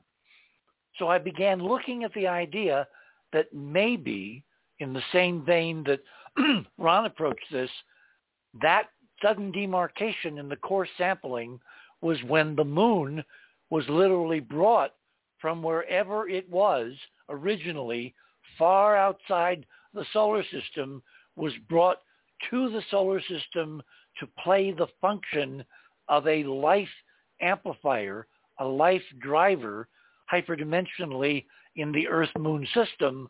And the, the date of that would have been when it was placed in orbit around the Earth, something like 600 million years ago. And it would have been responsible, if you apply the HD physics model, for what's called the Cambrian explosion, where in the geological strata on Earth, there's just basically little guys without backbones and, you know, skeletons and all that. And suddenly there's this eruption, very complex creatures that appear to be, uh, shall we say, interested in doing much more complex stuff. Okay, but we reached. Richard, yeah, Richard, I, we're at the top of the hour, so we have. Yeah, to, I know. Thirty seconds. No, we don't have thirty After seconds. The, it's a hard break. We have to go.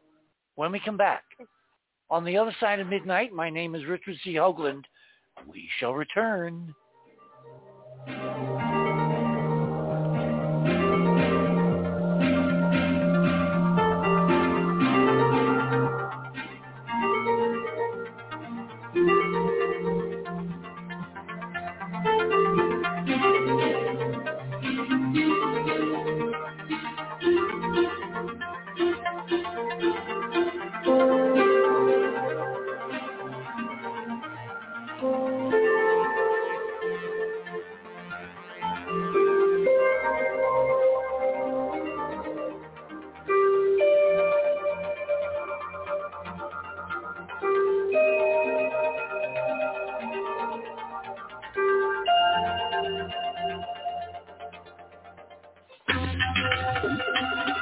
TheOtherSideOfMidnight.com.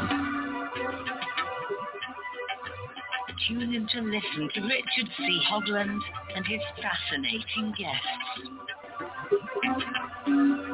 Support the broadcast and don't miss another groundbreaking conversation. Join Club 19.5 to get access to exclusive member benefits. Listen to past episodes anytime on any device. Search the archives of over 180 episodes. Membership costs $9.95 a month, 33 cents a day. Talk radio at the cutting edge of science and thought. The other side of midnight.com.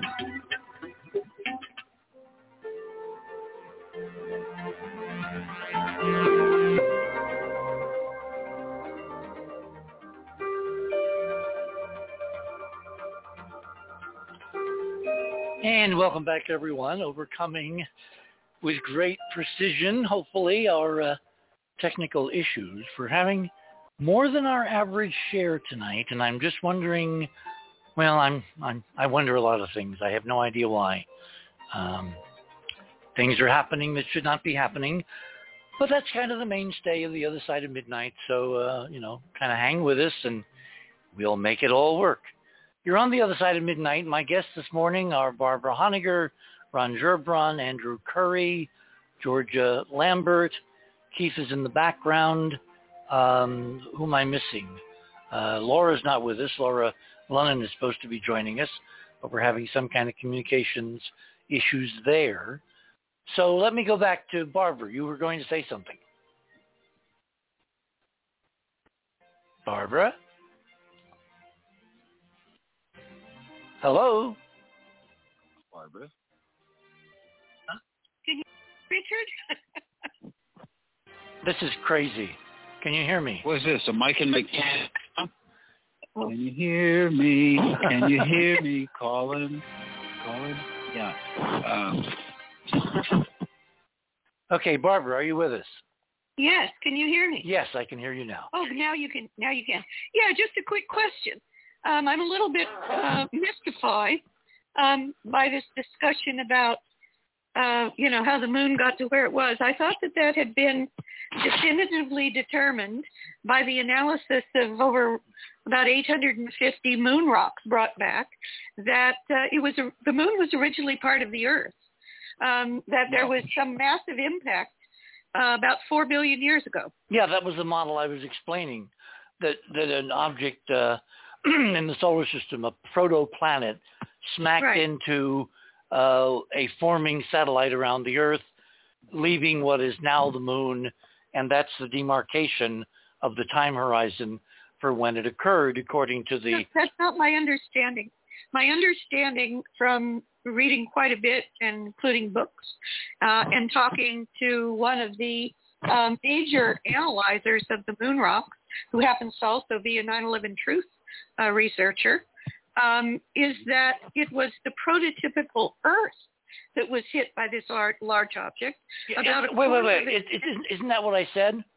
No, you. Oh, I'm, I'm sorry. Yeah, the Earth was supposed to be hit well, by Richard, a proto- you said that and meant it. It just didn't cut. You just neglected a word or two to indicate which of those very similar theories, both of which are wrong, uh, was apl- applicable. Well, the reason the reason they're wrong is because given that the Apollo era scientists could not figure out when they finally got their samples how they could square with the original origin theories of the moon. For one thing, Barbara, they found in the rocks all high temperature materials. All the low temperature stuff was missing. So it was like the moon had somehow been heated to an extraordinary elevated temperature. They talk about the plagioclase ocean, which is basically an ocean of uh, light rock magma covering the entire moon after the impact and the reassembly of the fragments from the smashing into the earth of the current moon. And the only reason they did that is because they were looking at their chronology of materials garnered from the surface, from the quote rocks, and they decoded from the rocks a high temperature origin. Well, let me point out one thing. If you're looking at manufactured glass or structure or architecture, which has gone through an industrial process, even if it's a planet-wide industrial process, the end products are going to look like natural magmas. But if your model does not include any artificial sentient construction in the model, the only place you can find refuge is in a natural catastrophic collisional scenario that leaves the surface of the moon covered with high temperature refractory materials.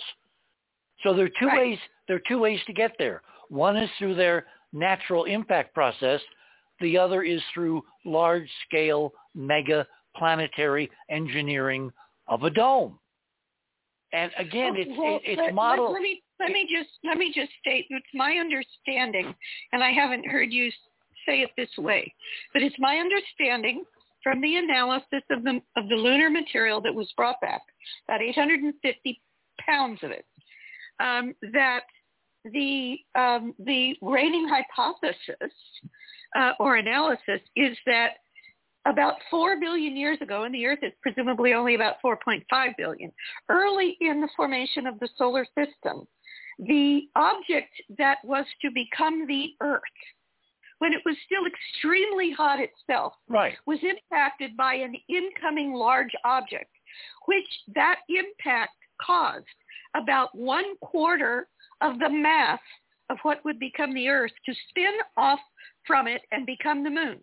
That the that the underlying material, not the surface material apparently from what you've said, but that the vast majority of the uh, deep material of the moon uh, is basically the same material as the Earth. Now, I do find it fascinating if the core samples coming back from the moon showed that showed that the outer portion of the moon is very different. That's very interesting.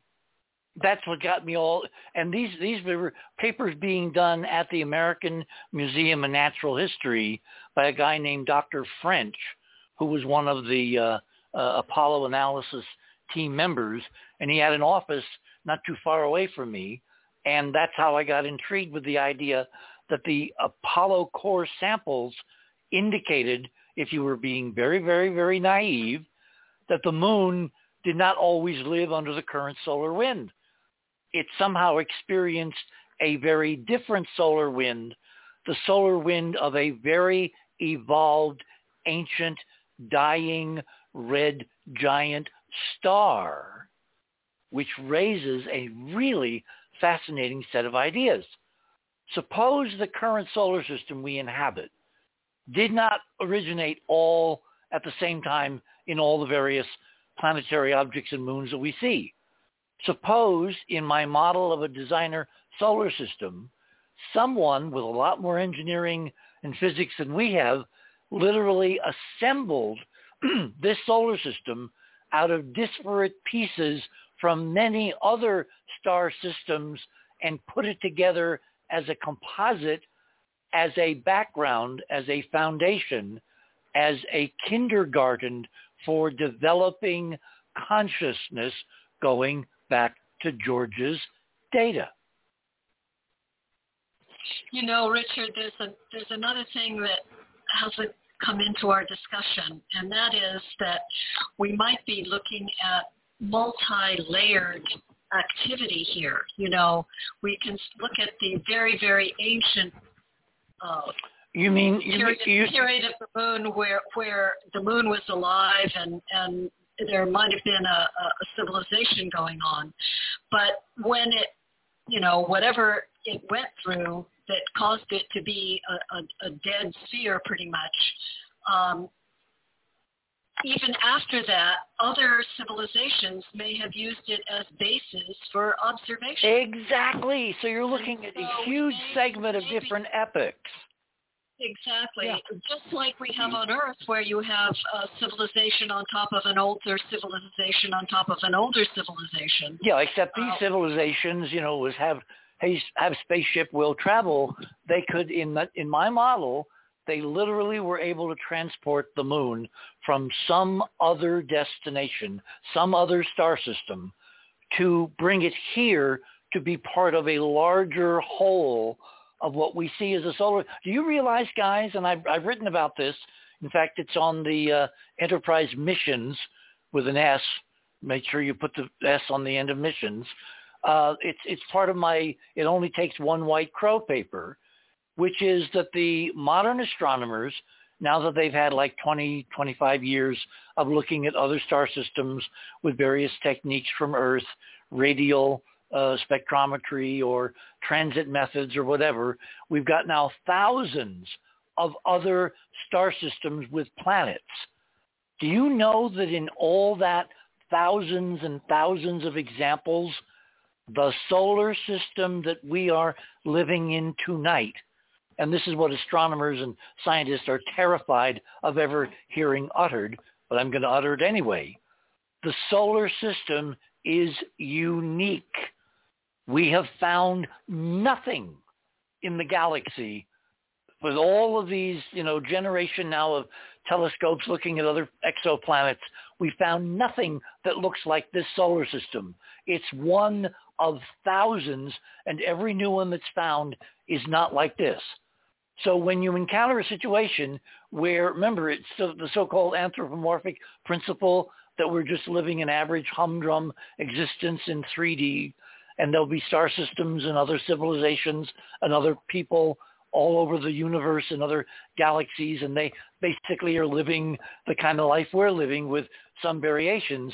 Well, in terms of the first order of the Copernican principle, which is that we are average, it turns out we are not average, and astronomers and scientists up to and including Avi Loeb, they're aware of this, but they don't want to talk about it because it makes humans and this civilization and this planet and this solar system unique and they they will avoid at the penalty of almost death announcing that in any formal structure.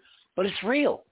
This solar system tonight is the only one that's structured the way we see it and my model is because it was designed and the pieces that made it up were brought in from a lot of different places, and they could have included Georgia inhabited worlds that were moved here so they could then move to their next level of incarnation, which was on planets like the Earth.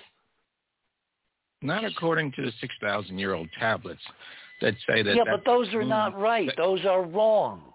That moon and not was around Nibiru. either. That that moon was pulled into this orbit after it struck the watery planet that was between Mars and Jupiter. Again, you're you, you, are taking right. Sitchin literally. Sitchin I, didn't Sitchin did not do anything but translate when he wrote his book. And without the context, we to, don't he know. He's trying to shoehorn the Lost Book of Enki into the Bible. Right. The, if you read the Lost Book of Enki and don't don't try to shoehorn it into the Bible, the Bible fits easily into it. And we were told what took place here 4, 450,000 years ago. But nobody's accepting what's being told because they don't want to see it. But go look at Utah. That is all of their stuff that they built back then. But nobody sees it. They, they say, oh, this is natural. It's natural. No. We're not paying attention because we want to have our own own way of looking at what's going on. We were told what took place. We were told by Edward Meyer. But, but, but, but, but, but Keith, Keith, just Nobody because, listened to him. Just, just because you're told doesn't mean it's the truth. You need well, evidence. You thing. need scientific evidence. Six thousand year old tablets tell a story. Wrong, you know. And the story, the story that's told in the translation, not because somebody bent it, like Sitchin did in his books. The story tells what's going on. Now, if you can accept it, that's what took place because we were told. Well, all right, all right. Let me let me subject it to the same criteria I'm going to subject my own stuff to, which is given that these tablets are like six thousand years, and given that the uh, moon was added to the Earth 600 million years ago, according No. to the data. There's an awful lot of time between those two time periods for retelling and retelling and retelling and all kinds of errors and misconceptions and miscontextualization of the Yeah, original the longest, data. the longest game of telephone in history. Exactly. So I put Sitchin on a shelf. I put those texts on a shelf and I say, okay, that's interesting. At some point, we'll be able to compare them point by point with the libraries that are as old in the solar system as the events we're talking about. But nothing on Earth currently in any way, shape, or form conforms to that, except maybe one region that Jonathan Womack is at in a place called Arches Park in Utah. John? Yes, I don't know where to start, Richard. uh, That was a beautiful intro. What do you mean you don't know where to start? It just rolled right into you, and you go, duh. oh, well, because it's that, that's why. And my mind is overloading. There's mornings when I get up and I feel so lost. I don't know what to do because how the hell am I going to get this out? And then I'm shown that indeed, I'm shown by my guides that I've been preparing for this all my life. I'm like, why not William Shatner or von Däniken or Giorgio or one of these David Childress? No, I've been preparing for this all my life with my out-of-body travels and indeed even a 10-year span where I was a hardcore gamer and I beat the first six games of Lara Croft. And then I am guided into the 3D modeling world, virtual creation, because these people, they are creators and they create solar systems. And like you said, Richard, they are designers and creators. So they put the art, it's the art, and then you have all the technology. And so it's so vast and multi-layered. Um, we're going to do a two-night, a, a two-part show on the 21st um, about this. And that's just going to allow me a chance to scratch the surface of some of what's going on. And I'm going to show everyone in a way that is clear and irrefutable about what is at Arches Park. So do you want me to um, look at a few? s- That was your intro. Yes, go for it. Okay, slide number one is um, just Uh, tell shot- people how to get to your slides. Oh yeah, you can go to the other side of midnight.com. That's the homepage, the URL, the other side of midnight.com, and you can scroll down and click on tonight's banner about what do the Chinese know about the moon, and that brings you to the show page.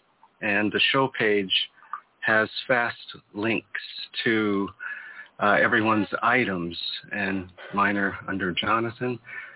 So um, this first image see the earth it's, it's been a huge help that i've spent the last 10 years getting into virtual reality and how objects are extruded from a 2d plane into 3d space.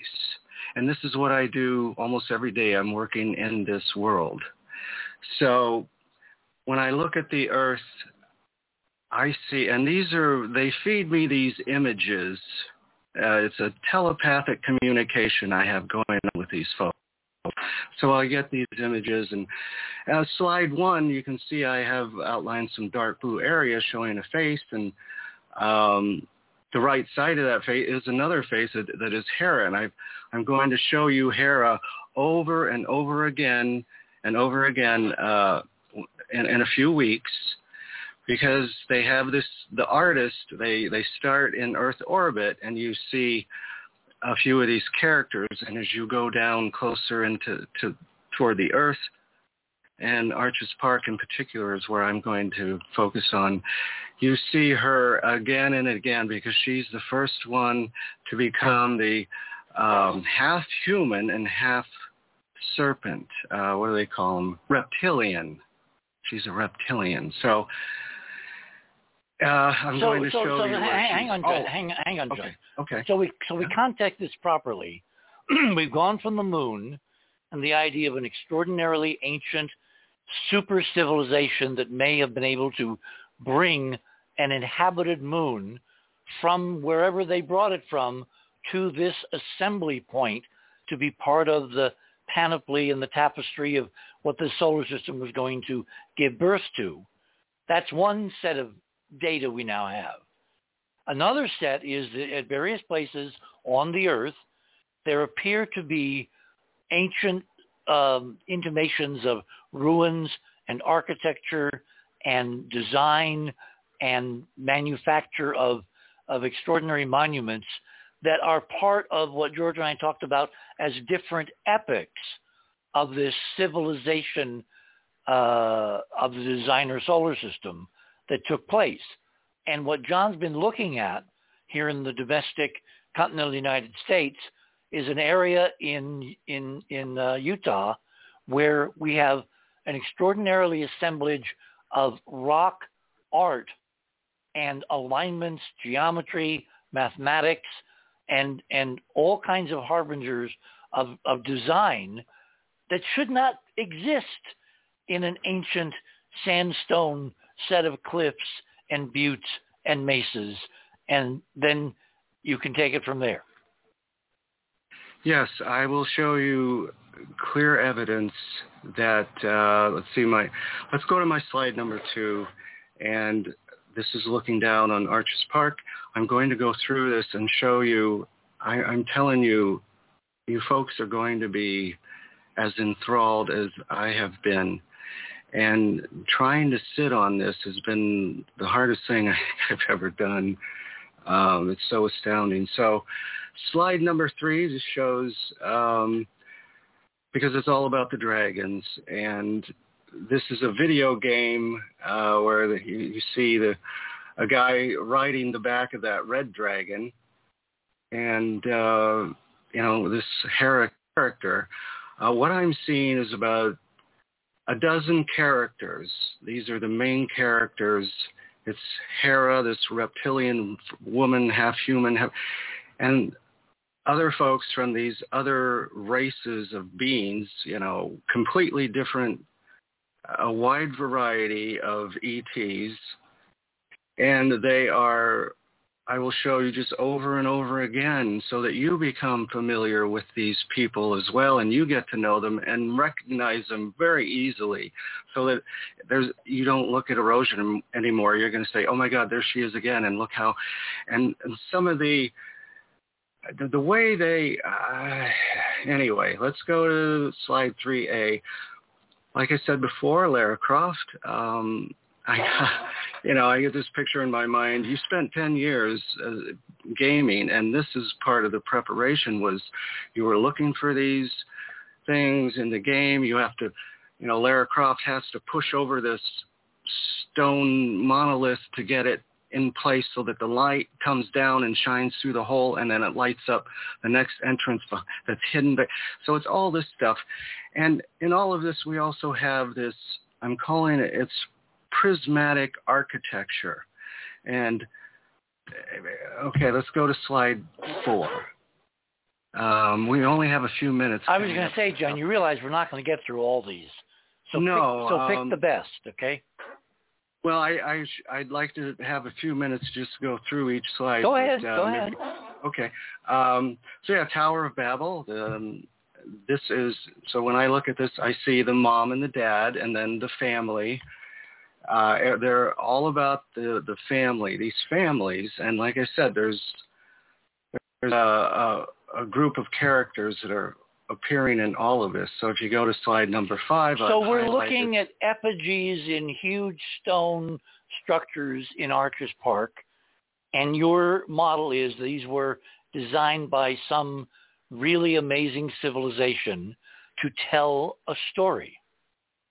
They tell a story. Um, what they do is they uh, carve up the ground is sculpted as well, and then they extrude these islands or monuments as part of that ground sculpture. So it's very 3D, and this is why when you use the sundial to move it across the sky, for example, on this uh, Tower of Babel monument. When you, You say sundial, you, we're talking a Google Earth program now, right? Google Earth. And uh, if you are standing looking at this monument, you're on the ground and you're looking at it facing kind of northwest, you see that from right to left, the story unfolds as if you were turning pages because all of this 3D artwork, all these sculptures, the, the multi-layered is incredible. So you see as the sun moves, all the sculptures and shadows and everything's changing and you see these scenes unfold before your eyes and it's truly magical. And you get to the the left end of the monument and then like chapter 2 or act 2 is on the other side of the monument. You have the same play where you can watch the scene. And it tells this huge story and they this prismatic technology is built into all these structures in this remarkable way and it marks these entrances that we can go into and they have this holographic prismatic technology that reminds me of the moon and that's why I, I'll need a few minutes after the break, Richard, to go through the rest of my slides. I can do Well, it why don't we? uh, I just wanted a preview. We're going to do two days, six hours on this. I don't Yeah. want to take up a lot of time tonight to do Utah. Utah is a Utah is a window on an epic of human history that is not on is not known, not acknowledged. There's nothing in the literature that talks about what John has been finding, and that's why there needs to be some real science. But the reason I wanted to include this in in our discussion tonight is because we have a whole set of lost civilizations, huge amounts of time, missing history, either deliberately or through entropy. And this is only one tiny accessible window in the middle of the United States, more or less, that we can get to.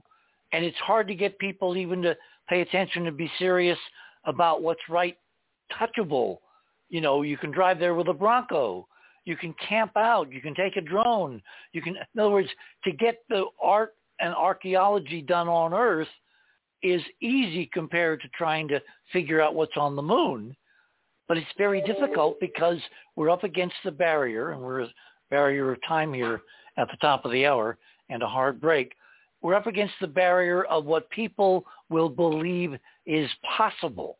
And so far, we're a very vocal minority of people who believe that any of this is possible. Indeed, well put. And on that note, we basically are at the top of the hour, so why don't we cause a pause and we will bring everybody up to speed when we get back to the other side of midnight um, after we take this very short promotional break. My name is Richard C. Hoagland. You're listening to The Other Side of Midnight. We shall return.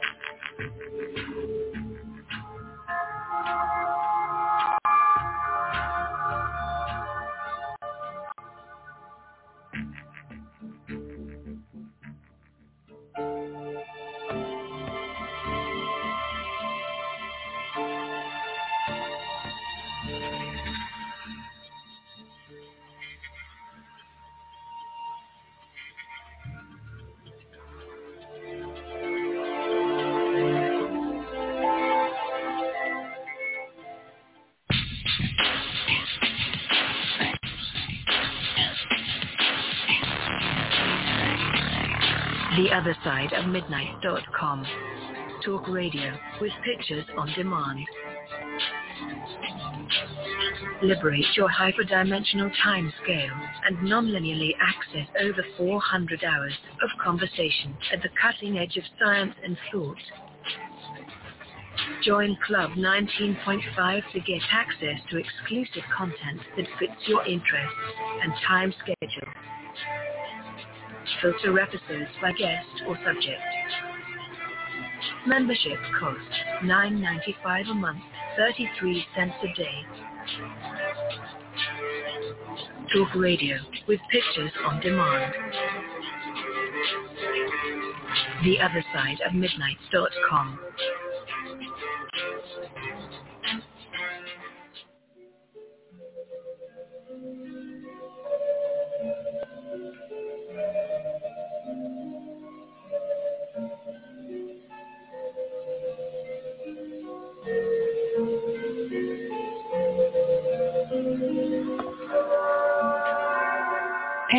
welcome back, everyone, on the other side of midnight. Literally, that's where we are right now in the land of enchantment. It is the witching hour, midnight. And anything is possible after midnight. Okay, let me kind of summarize where we are.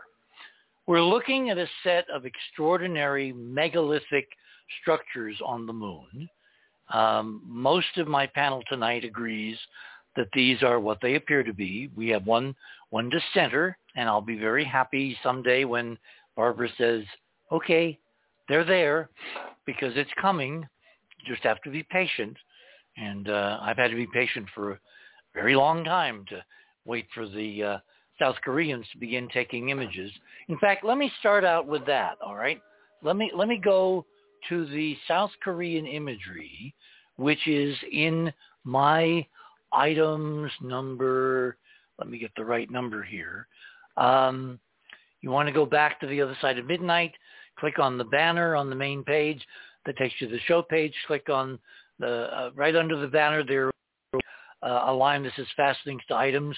Click on my name and you want to scroll down to item number 12. This was back in 19, I'm sorry, 2009 uh, the image on the right. The image on the left is from like 1960, 61. That's an image from the CIA uh, of their imagery from the Corona spacecraft, the satellite put up to look for rockets and missiles and airfields in the Soviet Union to see when they might try to, uh, you know, undertake a World War III.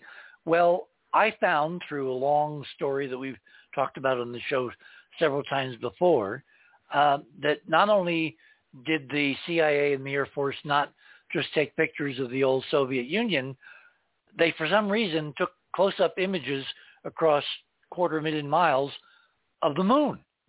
And unless you understand that there's something that has a very high intelligence quotient related to national survival, i.e. ET ruins on the moon, it may be hard to kind of wrap your mind around that.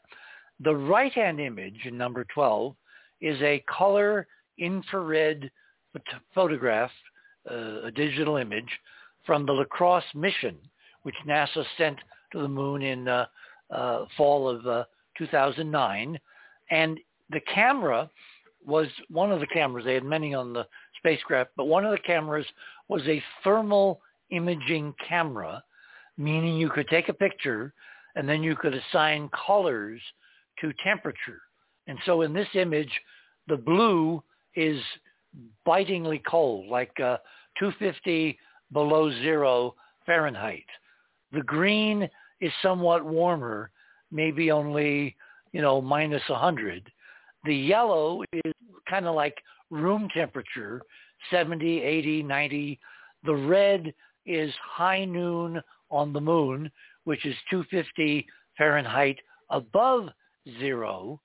And then at the very outer boundary of the limb of the moon, the curved horizon, we have a yellow layer. And I looked at the technology, I looked at the cameras, I looked at things like uh, image spreading and all that.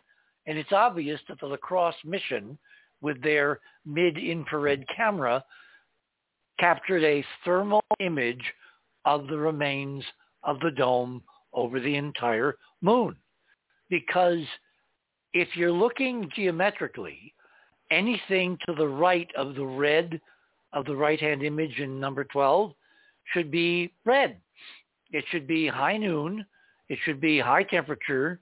The sun should be overhead and it should be broiling, literally broiling hot. Instead, we have this much cooler layer in a uniform um, uh, circumference around the curved horizon of the moon. And the way that's explained in this model is that the glass is now so beaten and so destroyed that it's got lots and lots and lots and lots of holes. Well, if you have lots of holes, if you heat up glass next to a hole, what happens? The heated glass will radiate infrared energy out through the hole, and so you have a diminution of temperature over the entire structure because it's basically made of trillions and trillions and trillions of little holes like like super super Swiss cheese.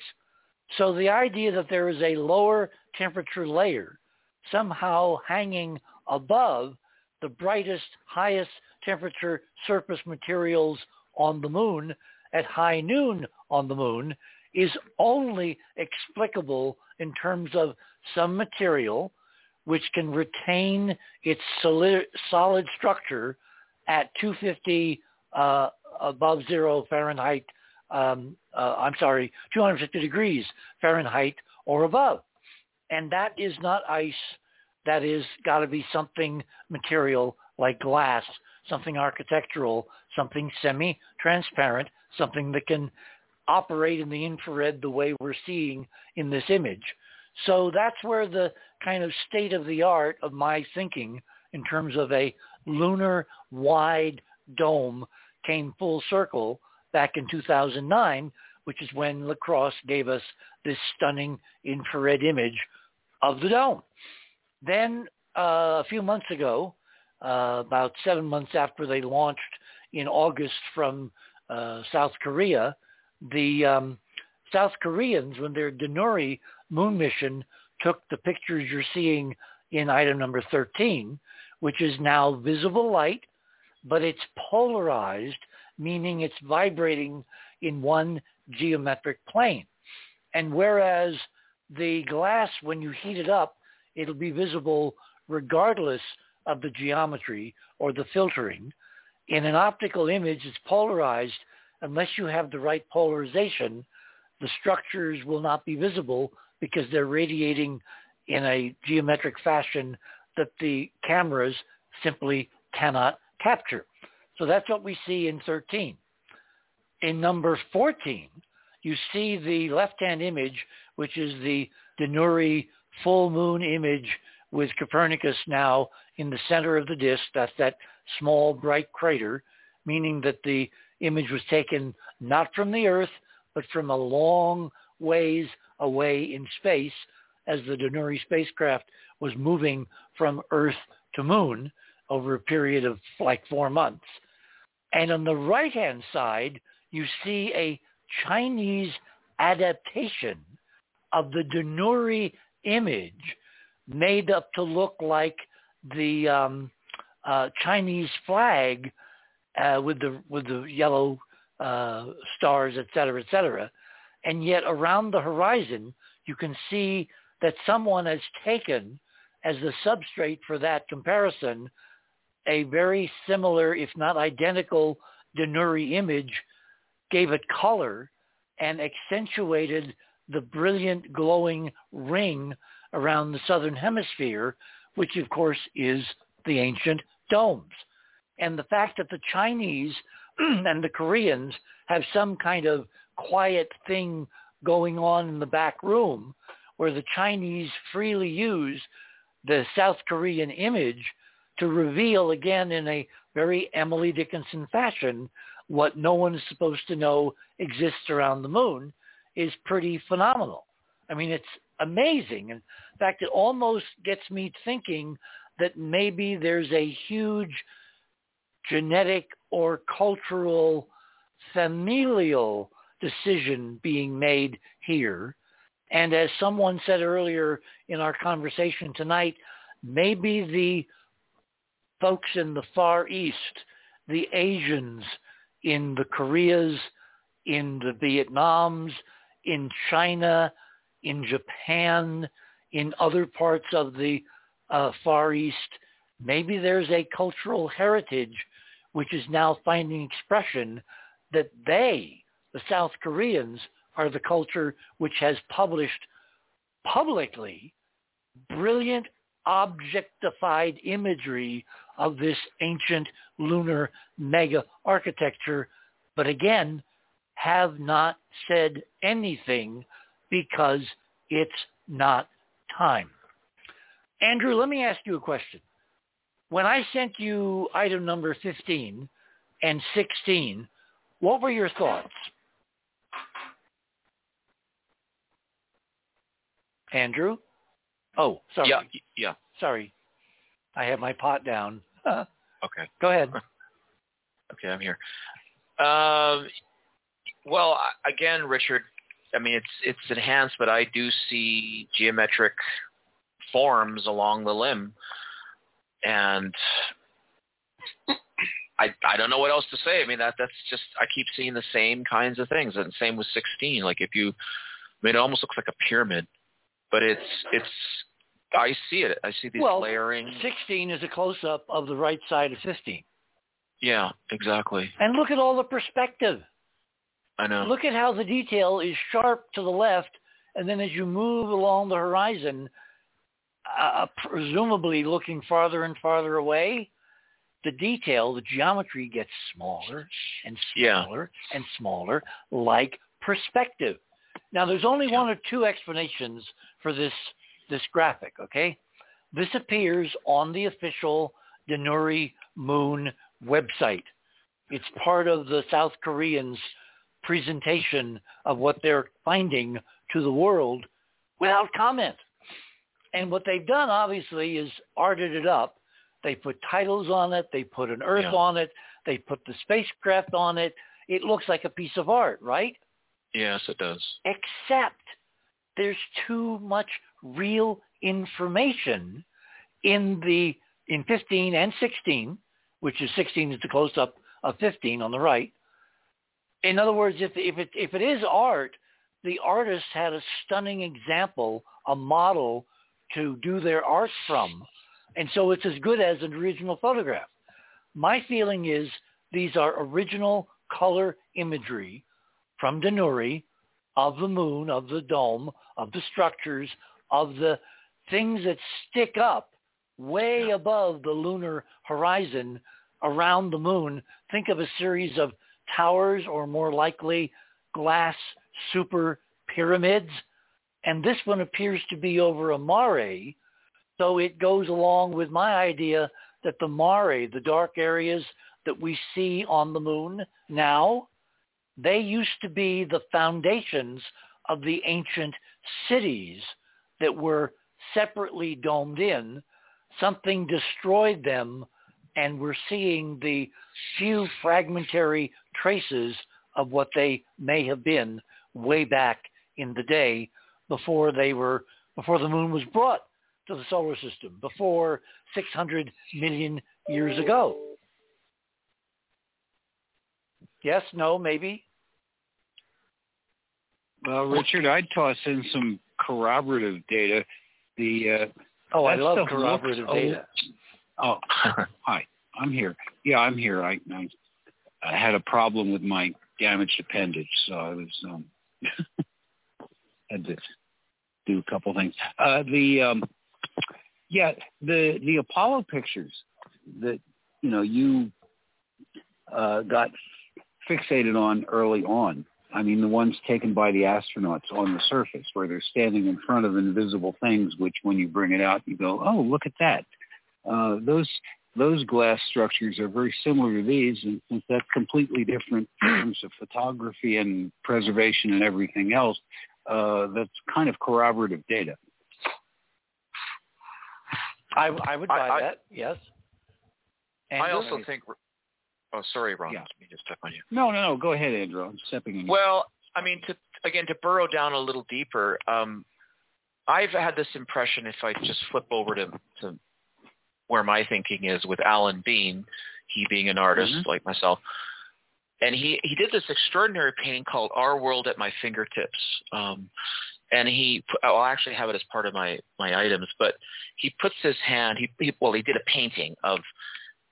I'm sure he did it because I think he does. He has these these elaborate descriptions of all of his paintings actually on his on on the website that sort of houses all his stuff, and he puts his fingers like we do with you know things in the distance on Earth. Like if you want to put your finger around the moon, he did that with the Earth. But every time I, I Well, I've hang on. that- Why, why don't we go to your imagery? Uh, Click on Andrew. That will take you to Andrew's items on the uh, guest page.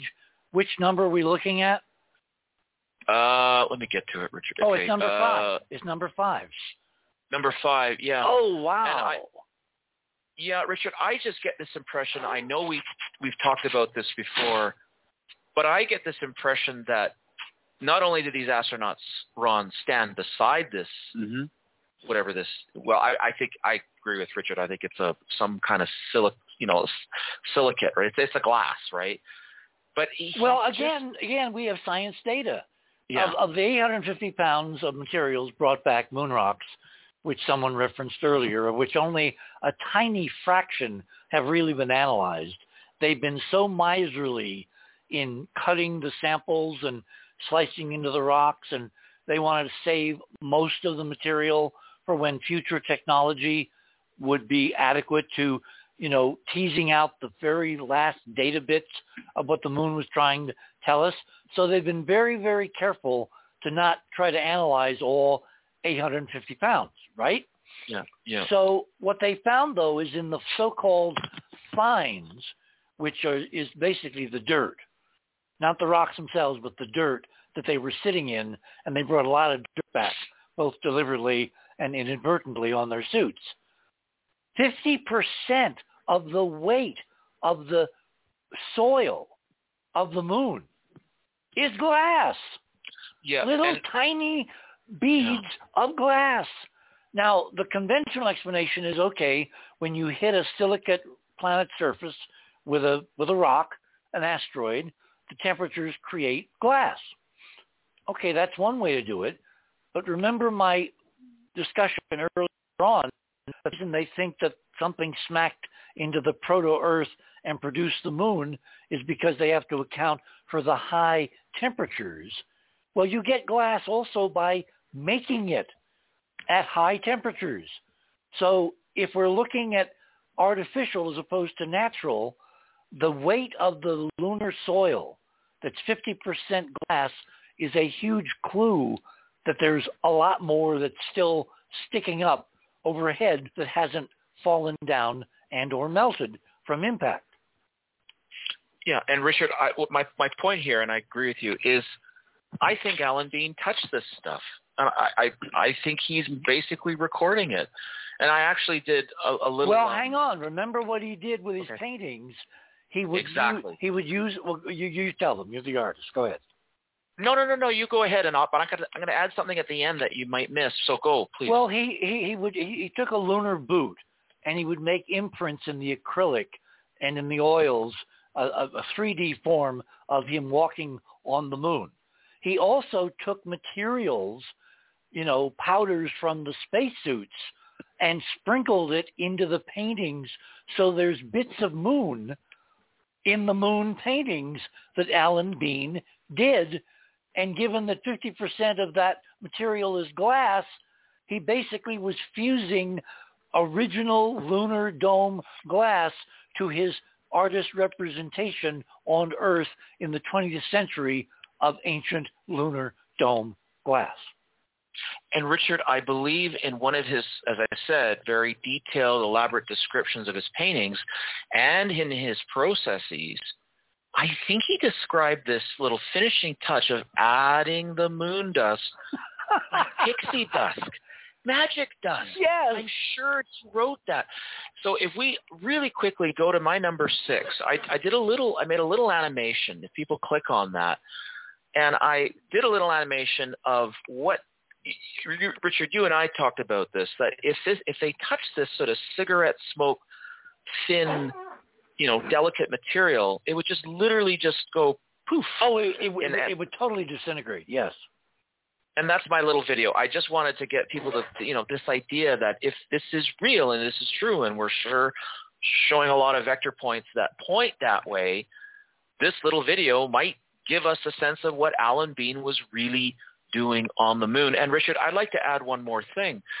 Um, and maybe you can add something to this. I was just, um, I was trying to find a particular um, quote, and I stumbled on this. It's, I'll, I'll read it. It's very short. This is from NASA, the NASA home. It's called Beyond Earth, Expanding Human Presence into the Solar System. And this is called Apollo Chronicles, The Mysterious Smell of Moon Dust. I'll, I'll just read a couple paragraphs. Long after the last Apollo astronaut left the moon, a, myster- a mystery lingers. Why does the moon dust smell like gunpowder? Moon dust, I wish I could send you some, says Apollo 17 astronaut Gene Cernan. Just a thimbleful scooped fresh off the lunar surface. It's amazing stuff. Feel it. It's soft like snow, yet strangely abrasive. Taste it. Not half bad, according to Apollo 16 astronaut John Young. Sniff it. It smells like spent gunpowder, says Cernan. How do you sniff moon dust? And they, uh, moon dust, and they go into this. Richard, is there anything that you could just explain to us why moon dust, when they got back, because again, obviously they're going back into their module, and and you know they take their helmets off, and and Oh, they're the, the, their their suits were covered with this dust. In fact, it's going to be one of the biggest problems for you know building the moon base at the South Pole in the Artemis program, because hmm. this stuff will get into everything. It's incredibly fine, like micron size, millionth of a of a meter in size. It's abrasive because it's jagged. It's little tiny shards of glass. And what does glass do? It cuts. So it will it will destroy spacesuits, it will destroy seals, it will destroy machinery, it'll destroy pumps, it'll destroy motors, it'll destroy everything unless they can figure out a way to corral the moon dust, which is really fragmented, pulverized, hold it, dome material, I believe. So, do you have any explanation why it would the, the astronauts would sort of collectively say smells like spent gunpowder? Is there anything, any elements or anything in there that Well, would, what is gunpowder made of? It's made of carbon. I used to make it to to build model rockets and launch them. It's a wonder I have all my digits tonight, which I do. Uh, very dangerous stuff to make your own gunpowder, uh, or black powder as we called it. But it's carbon, it's sulfur, and it's uh, there's a third one, Barbara. Do you remember? Uh, potassium nitrate. All right. In fact, there's a very brilliant scene in one of the Star Trek original episodes where where Cor- uh, uh, Kirk has to beat the Gorn, and he makes basically a uh, bazooka out of natural materials, and he makes gunpowder, and uses it very, very, very effective, you know, plot device. The only thing I can think of is that some of the chemistry of the dome material, when you bring it into an atmosphere and it can outgas, it has a kind of a molecular memory of other Oh. materials that it also used to house. And remember, our sensory system, Georgia, maybe you can help me with this. When in, in, in ghost appearances or apparitions or where people from the other side try to communicate with the living here, the sense of smell is so important in these occurrences. I'm almost wondering if something similar happened to the astronauts when they sniffed this stuff for the first time as conscious beings in maybe millions of years. Rich, Richard, Yes, Barbara, uh, go ahead. yeah, before before Georgia answers, I just want to remind everybody, if I'm not incorrect, gunpowder was invented by the Drum, drum roll Chinese. yes, I and they knew. only used it for fireworks. yeah, for rockets, basically. Yeah, yeah. Yeah. Yeah, yeah, for fire. Yeah, but they did not use. They did not. And by the way, uh, I have to say this at some point: the Han Chinese that uh, are most of the population of China now, they have nothing to do with the races that were there in those ancient times. That was completely different, and that's that's uh, anthropologically uh, solid. You know, they came in late. They came in later, so they that that Do we know the- where from? uh, the best guess is Korea, which uh, you know, in its own translation, Which of course would Korean explain. Peninsula Hang on, hang on, hang on. Which of course would explain the Chinese quietly purloining the Korean image of the moon domes to basically take them over in their art. Yeah, that would fit. Yeah, that would fit. I mean, Koreans are, you know, visibly today uh, different in appearance from the uh, Chinese in general. You know, the Chinese have gotten taller, but they still look Chinese, just like they did 150 years ago. The Koreans uh, are, you know, their physiognomy We is a little need to different. find the Anyway. libraries. So Yeah, yeah. See, I, I, you know, I agree with you on the dome pretty much uh, in most respects, but the I'm I'm very very reticent to sign on the idea of the libraries because I can't find any representation in um, Earth history when anybody has ever bothered to do that. So it's Wait, wait, uh, wait. you know the idea that wait, wait, wait. To, to do what? To write to down stuff a, for to future generations. actual To write set down up stuff, actual libraries for the future. but they're automatically libraries for the future. I, I'm not saying. Again, remember, primitive terrestrial a- analogs notwithstanding, if you're a super civilization and you're running around Mhm. playing God and you're redesigning solar systems and you are basically God to the children your creation will allow to flourish, as part of their instruction manual, would you not would you not leave leave certain materials in archives so that they get to the point where they can, you know, begin to appreciate what's going on around them? They have some kind of solid scientific basis for their speculations. It costs nothing. if you were it, well, yeah, if you were being honest with them that- they were actually going to be this, the inheritors of something, but if you were just exerting control over them for your own purposes, then you tell them anything. Wouldn't necessarily follow through with it. Okay, we Uh, are at the bottom but- of the hour. We've got basically a minute before I have to go to break. So, uh, Barbara, did you want to jump into something? Well, um, be sure and bring Georgia on at the uh, top of the the uh, the next segment. But I think after that, we it's the perfect time to talk about the bean print. That's what we've Yeah, been setting and, up. and I have a pro- I have a perfect segue into that for you, Barb. Okay. okay, Good. guys. I'd like to put in. A, I'd like to put in a uh, request voucher for a minute. I'd like to cut because it only takes like a minute for me to explain why I put the pictures up. I did. So there's only a couple of them, Okay. and then everybody Yeah. can move on. To I wanna. Okay. bye. I want to hear more about the Ganymede picture, Ron. Oh, wait till you see the Ganymede oh, stuff. Okay, I'll throw that in there. Yeah. Okay. Totally. All right, guys. Thank you. Everybody take a pause. You're on the other side of midnight. My name is Richard C. Hoagland.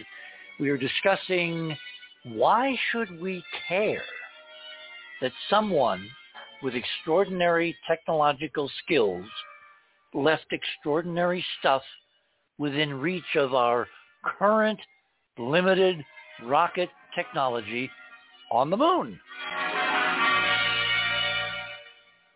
We shall return.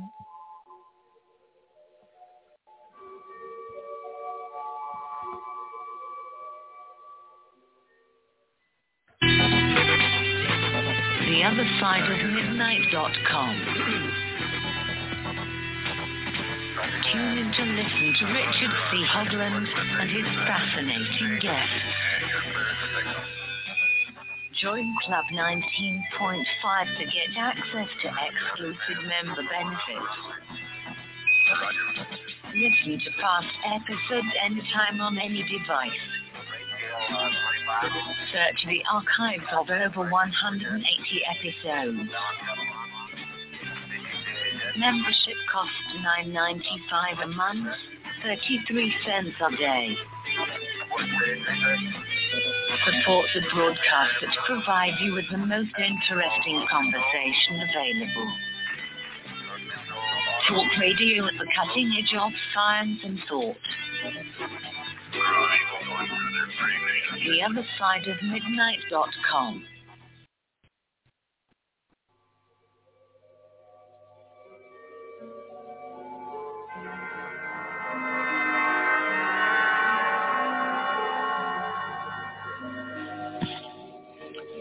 And welcome back, everyone, to this last half hour on the other side of midnight for this Saturday night, Sunday morning, April 1st and 2nd. So, Georgia, you're first. Yeah. yeah. I wanted to say something about uh, the sense of smell here. Uh, esoterically, it's the newest of our senses, still in the process of being developed. But the thing about the sense of smell is it immediately uh, connects you with the quality of the thing. For instance, uh, in terms of survival, if you can smell rotten meat, you don't have to put it in your mouth and get sick. It, it's an immediate uh, telling of the particular quality or frequency.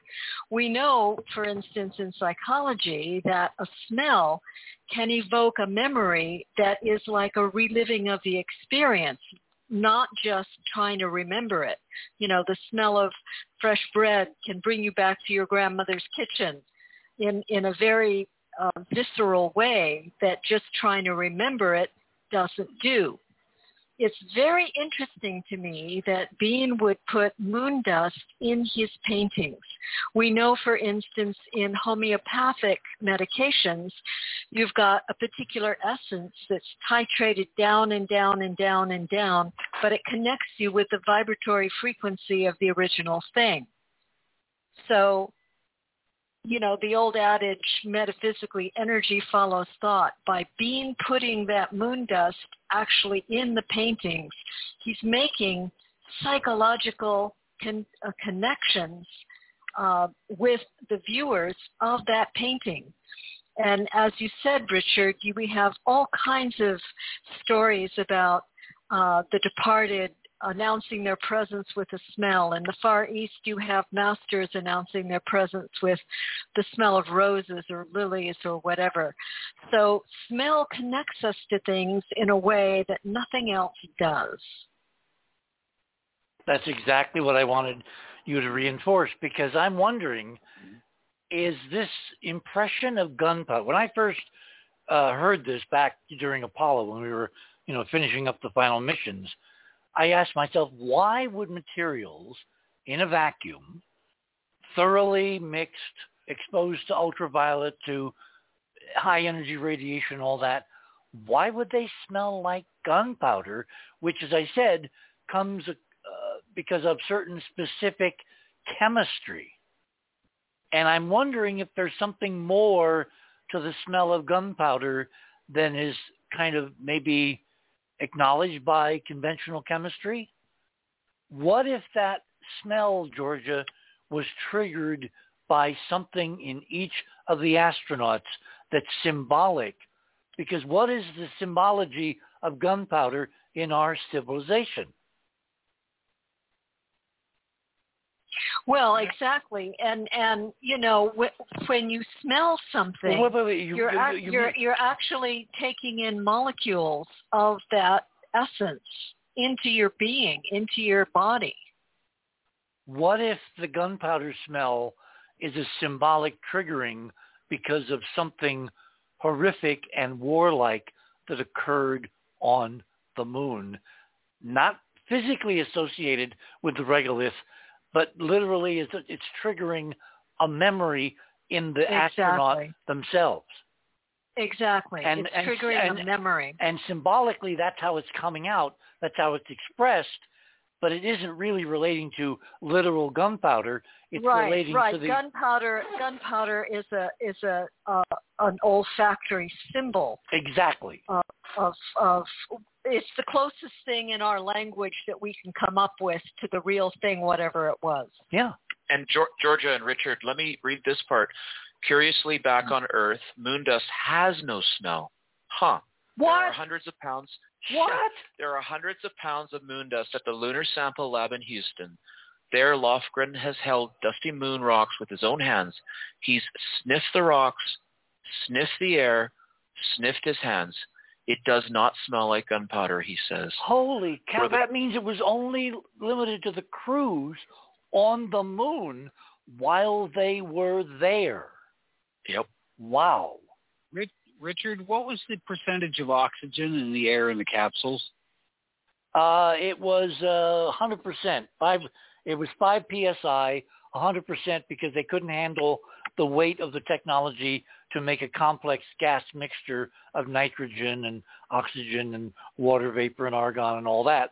So they So when they exposed something in that atmosphere, it would oxidize like crazy. it would oxidize like crazy. smell. Yes, yes. And I, I do have a chemistry point just to throw in because I heard that that uh, uh, smell was so late to develop esoterically. Uh, in terms of biology, I believe all the uh, physical senses are derived, uh, or the all the sensory things like your eyes and everything are de- derived originally from the nose. The the sense of smell is the first most primeval uh, sense organ uh, in a physical body according to the biologists. Interesting. Because, you know, there are organisms that can't see, can st- you know, that are, Okay. haven't gotten to that point, which still have a sense of smell, so to speak. So uh, it's it was the first detector. You know, Andrew, let's go back to your items because I see some interesting things here I don't want to let fall between the cracks. Yeah, and I know we want to get to Ganymede pretty quick here too, so let me get myself organized. Uh, yeah, I mean, we can go quickly to my number two. Um, just hit that um, in my items.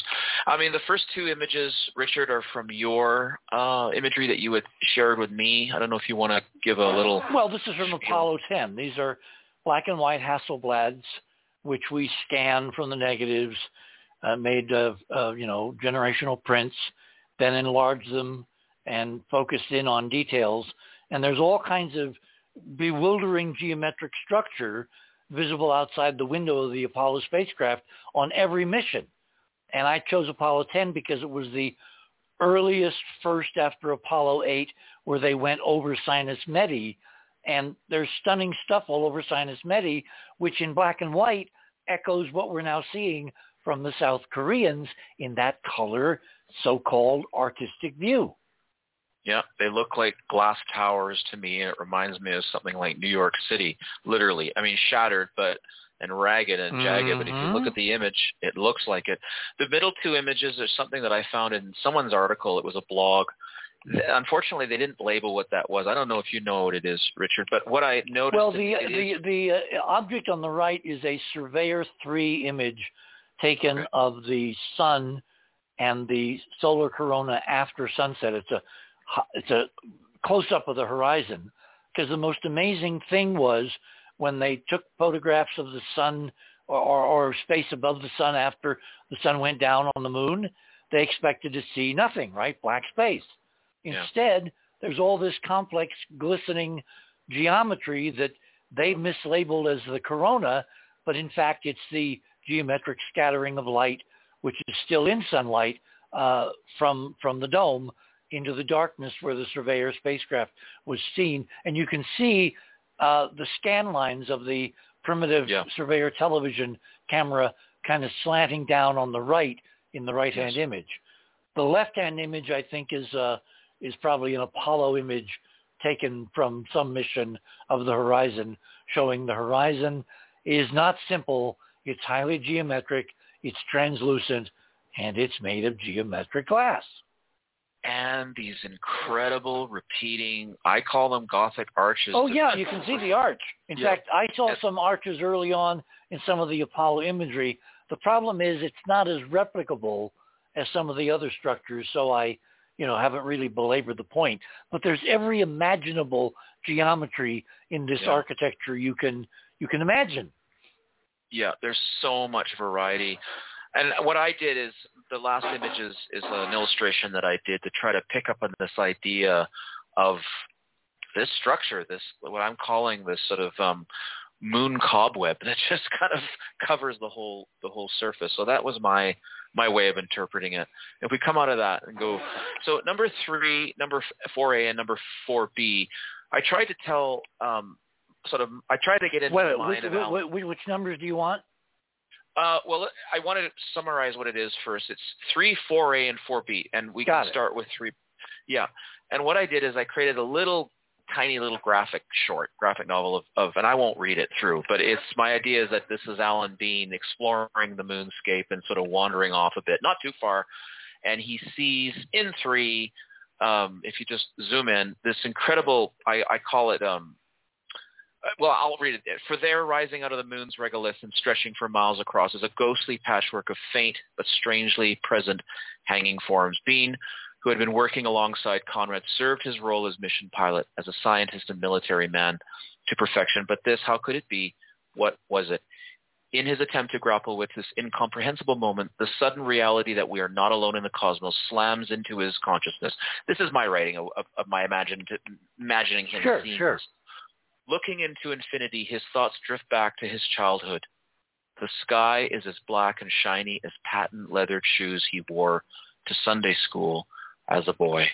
And and that, Hmm. that's yeah, and then if we jump out of that, go to 4A, he, he in in my imagination, he's approached this this cigarette smoke thin, you know, vast just climbing into the into the into the moon's night, you know, sky and he reaches out to touch it, and and that's and you can, people can go and read the story. It's like the, If we it's pop- like that great scene out of 2001. Yes, exactly. Isn't That's that what humans do. Okay, we don't have a lot of time. Yeah. So Barbara, we've been talking about being the artist, being the astronaut, being the revealer. What have you got for us on the subject of Alan Bean? Well, okay. So uh, if everybody could go to my items, and you want to remind people how to do that? You go to the banner uh, on the homepage of the other side of midnight, click on the banner. That takes you to the guest page. Uh, look for Barbara's name and the fast links to items under that banner, and it will take you right to where she wants to talk. Okay. Um, first, allow me to say that um, we're going to go to number two, but all the other items under my items really were supposed to be for tomorrow night. so uh, Keith is just going to repeat my items here tonight for tomorrow night's show on uh, on the implications of the indictment of Trump. Okay. Okay. Okay. So um, what's important here is my item number two for tonight's show. And um, we've mentioned this a number of times before, but it's particularly relevant now with this latest discussion. And that is that, um, gosh, time flies, but it was at least four or five months ago now, Richard, wasn't it? Um, that I, you know, went to sleep thinking, what what can be done to raise funds um, for whatever it takes, regardless of what we think this apparent dome is. um, there are different ideas about what it could be and its source and all of that. But the bottom line is we need funds to know for sure. Well, we Whatever need, well, actually, know the reason we need funds is because ultimately the answer to this is going to come down to science, missions Right. to the moon. We need to alert Right. the people going to the moon for what to look for. We need to test the model, and this painting gives us the wherewithal, or this print, to test the model by having sufficient funds to mount a campaign that's adequate to the job, which is huge. Right, right. So, so uh, I went to, you know, went to sleep. Uh, it's kind of, kind of frightening to realize that you sometimes do your best thinking when you're unconscious, but that's true of me. And so I went to sleep wondering what what can be done to raise funds that is appropriate to the other side of midnight. And I woke up with this idea um, to go look to see if there were any of the paintings or prints of Alan Bean who was, of course, one of the uh, Apollo astronauts himself, as well as an amazing artist. And lo and behold, there are about three major websites that are outlets for what you can still purchase um, that Alan Bean created. And um, it turns out that you know I checked out all three of them, and there was one that I liked the best. So uh, I called the number and I talked to a very nice man um, who I told him what I was interested in doing, and he said uh, he recommended this print. So if everyone is looking at my item number two, this is a print by Alan of an actual painting by Alan Bean. It's called Reaching for the Stars. Uh, and what's important about this print is that around the edges of the print, and I believe if you click on that print, yes, it opens up larger. You're going to be able to see that there are uh, actual actual signatures of 24 of the uh, NASA astronauts around the edge of the uh, of the uh, white um, frame. Mercury, frame. Gemini, Apollo, yes. and the space yes. shuttle. Yes, exactly.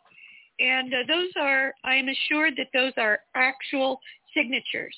It's a print in the middle of an actual painting that has already been sold. But around the edges are actual signatures of 24 of the NASA astronauts. So um, Richard and the other side of midnight are raising funds with, and I'm putting it in quotes, an auction because it's not a traditional auction. But if you if you go to the home page, now this is the show page, but if you go to the other side of midnight.com and then cl- just that's the that's the home page and scroll down just a little bit, there is a link to donate to the other side of midnight. And you will there read the instructions that show how and who eventually will get this print. And the answer is, it is when the goal is reached, the ultimate goal of the amount of funds Richard wants to raise, when the goal is reached, whoever has donated the most receives the print. Now, obviously, the goal is not to get the print.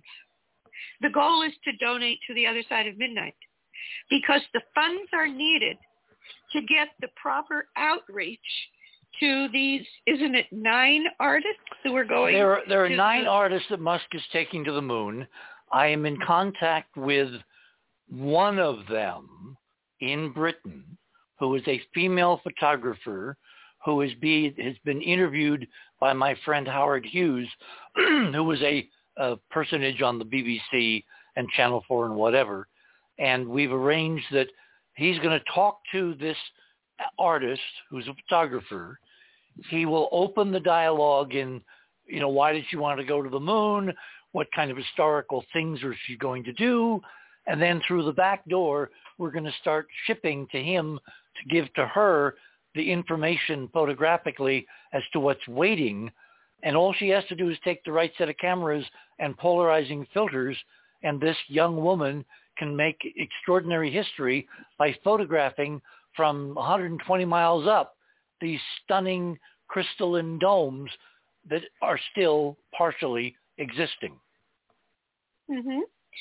Right. So that that's the very first uh, uh, mission or project uh, that the funds that we're asking to be donated, again, when you go to the homepage, which is the other side of midnight.com, scroll down just a little bit and it's simple. Click on the donate button and it is tax deductible.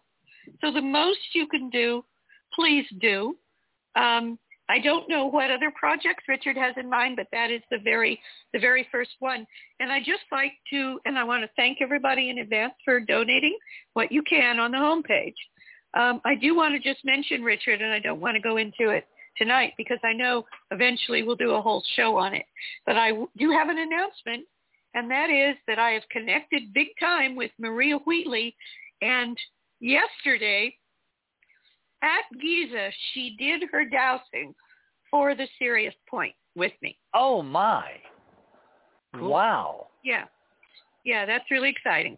So I don't have the results yet, but I'll let you know when we do. Yeah, she also did some measurements in the in the Great Pyramid, and we'll be you know kind of unveiling all of that in the coming weeks. Uh, but we first have to get her home. exactly. Okay, Ron, we want to go Yeah. from the moon to Ganymede. Start out with your item Yes. number one. Okay, this is uh, another one of my um, speedy presentations, but that's perfect for this one. Uh, that is, I believe, a picture taken by the Juno probe. And No, no, no, no, no, no, no, no, no, no, no, no. Number one is an old Voyager image taken back in 1981 during the Voyager flyby. Uh, I can look up the number, but it's a it's a PIA number uh, item. You think that's one of the Voyager ones? I know it is. I was there. Okay. well, I was at JPL. I was not at, at Jupiter, Okay. but no. Well, in any case, if you look closely at it, uh, you can kind of see the dome, especially in the especially in the upper quadrant there, and you realize that, as Richard said, it's in much better shape, at least on that side, uh, uh, than the um, anything around the moon. And see, my personal theory is that this was the first attempt at something. And I have to say there's at least three scenarios that all work as to where this structural stuff on either of those satellites came Well, from. I don't think they're But, the only uh, examples. I think we just haven't found more uh, planetary bodies, moon satellites, whatever, which the Oh, ancient true. ancient guys domed in, because I think it was Right. their kind of one size fits all to the environmental problem of how do you keep an atmosphere if you don't have long term anti gravity. Remember, the generators can fail. If the generators Yeah. fail, your your your whatever die of of, of suffocation. So you want a structure which even Okay. if technology goes away, the atmosphere will remain, and a dome does that. A physical Well, glass dome. I need, I need, I need this minute. Yes, the, uh, but remember, every civilization has variations in their technology, and I'm positing that there has been more than one civilization that has passed through here, not necessarily uh, engendered here, that uh, was able to like move planets around and so forth, and they used each other's leftovers. So that that's considered a factor. But in any case, yes, it is a very nice picture. That's why I put it up there. Uh, the two pictures, uh, well, there's one black, one other black and white one there, which is the from one of the Artemis images and properly aligned. And So so we're forth. back to our own moon now. architecture. Yes, and uh, yeah, this is the other factoid. And the reason that there's two pictures of Mars there taken by relatively recently uh, by um, the HiRISE cameras is that uh, the one, the second one, number four image there, that has the exact same architecture, especially up near the top, as what you see in the Artemis picture, indicating to me that that was the same civilization, Hmm. whichever one it was, uh, that visited those places. Can you see or or or blocks? or or or its form follows function. In well, other words, this is if- megalithic architecture fundamentally. So I mean, it's it's. well, if, I- if, I- if if you're dealing with a certain environment and your solution has certain architectural elements, it doesn't matter what culture brings their intelligence to the problem, they're going to wind up with the same architecture because that's how you solve that problem. Sure. Well, rather than yeah, rather than wasting airtime uh, arguing over the point one way or the other. Okay, fine, similar, but it but uh, recognizably similar. Uh, and uh, in both cases, you go, well, okay, why don't they land their damn uh, rovers there? At either one of those locations, uh, the the the image numbers didn't make it onto the image, but uh, if you if you you know enlarge them or something, you'll see the the actual file number, and you could go look at them and see all the details. They were both taken from like 159 miles above the surface of Mars because I like the low orbit shots the best. But uh, that was just for comparison with the Artemis picture. Okay. And um, Item see, number I told five. you I do it all in a minute because I mean, what Item you say about number- the Ganymede picture? All right, you got a you got a false color image number five, which is Tycho Central Peak. How is that Oh yeah, that was something I just added. That's nothing. That's not my image. It's simply a link to the posting uh, that is up there on the um, LROC, uh, the Lunar Orbiter, Lunar Reconnaissance Orbiter page that I just noticed this afternoon, and I asked Keith to add just a link, just a link there. So I am going to look at that picture, but it's the only good picture I've ever seen of the central struct- central pile of structure in Tycho. In fact, the earlier pictures, it's practically blacked out. It's been driving me crazy for years. And here they've got this lovely uh, albite cover by um, colorized version of it, and lots of different. Well, the the the the, alternatives and everything the, the the colors are not real. The colors are obviously assigned to altitude. The red is highest, and the white is the lowest, and the gray is the floor of the 60 mile wide crater, which is Tycho. Yeah, that's all on that page. There's several different variations of it, and they explain that, and they've got a little color chart, and so it's like 1,400 feet high at its uh, height. See, But, when we uh, when we come back to the concept of epochs, different eras Mhm. of inhabitation of the moon or other planets Mhm. in the solar system, long before we arrived, uh, there's real interesting geometric elements in some of these so-called central peaks that has made me think for a long time that some of the big craters may not be impact craters at all. They may be the remains of ancient domed cities which had a central peak to hold up the dome and a circular surround to anchor it. And they basically were small versions or big versions of the kind of agrodomes that Ron and I have been discussing for Mars for many, many years. Yeah, yeah, uh, and in fact, the uh, from what I know of impact craters, I believe normally you get the upthrust in the middle if whatever it is coming down explodes above the surface and sort of splashes the shock wave in there, and then there's a reverberation from the rim of what's been dug out, and it causes that upthrust. Okay. And, and you know what? You, Go hang on, ahead. Richard. You know what's you know what's really interesting about this Tycho image, because of the coloring and referring back to Jonathan's presentation from Arches Park. This darn thing Yeah. looks like a dog on with its front paws up, and it's sitting on its backside. I mean, I, again, that's a projection on Okay, my part. we've got three minutes left. Everybody now go to number 18 in my items. 18 in my items. This is from the latest Juno close flyby of Ganymede a few, uh, uh, about a year ago. Look at the detail in both black and white and color. The colors are spectral. The appearance is almost pristine. I wish we had better spacecraft orbiting Ganymede and or Jupiter, but when we all get there someday, unless they realize it early on, it's going to be one hell of a surprise because, Ron, this is an Yeah. almost perfect dome with perfect geometry, unlike the moon, which has been to hell and back because of the inner solar system erosion from the war in our model. Yeah, that's very clear. Oh, Look that at that. Yeah, Look at that. yeah. That's astonishing. That should not be. Barbara, that's not ice, okay? Well, 90 apparently they used gunpowder to destroy the dome on the moon. Okay, we have we have unfortunately uh, only about 10 seconds. So what we'll do is we'll simply say that my panelists will be back at some future time, um, maybe next week, maybe not, and we will let everybody know.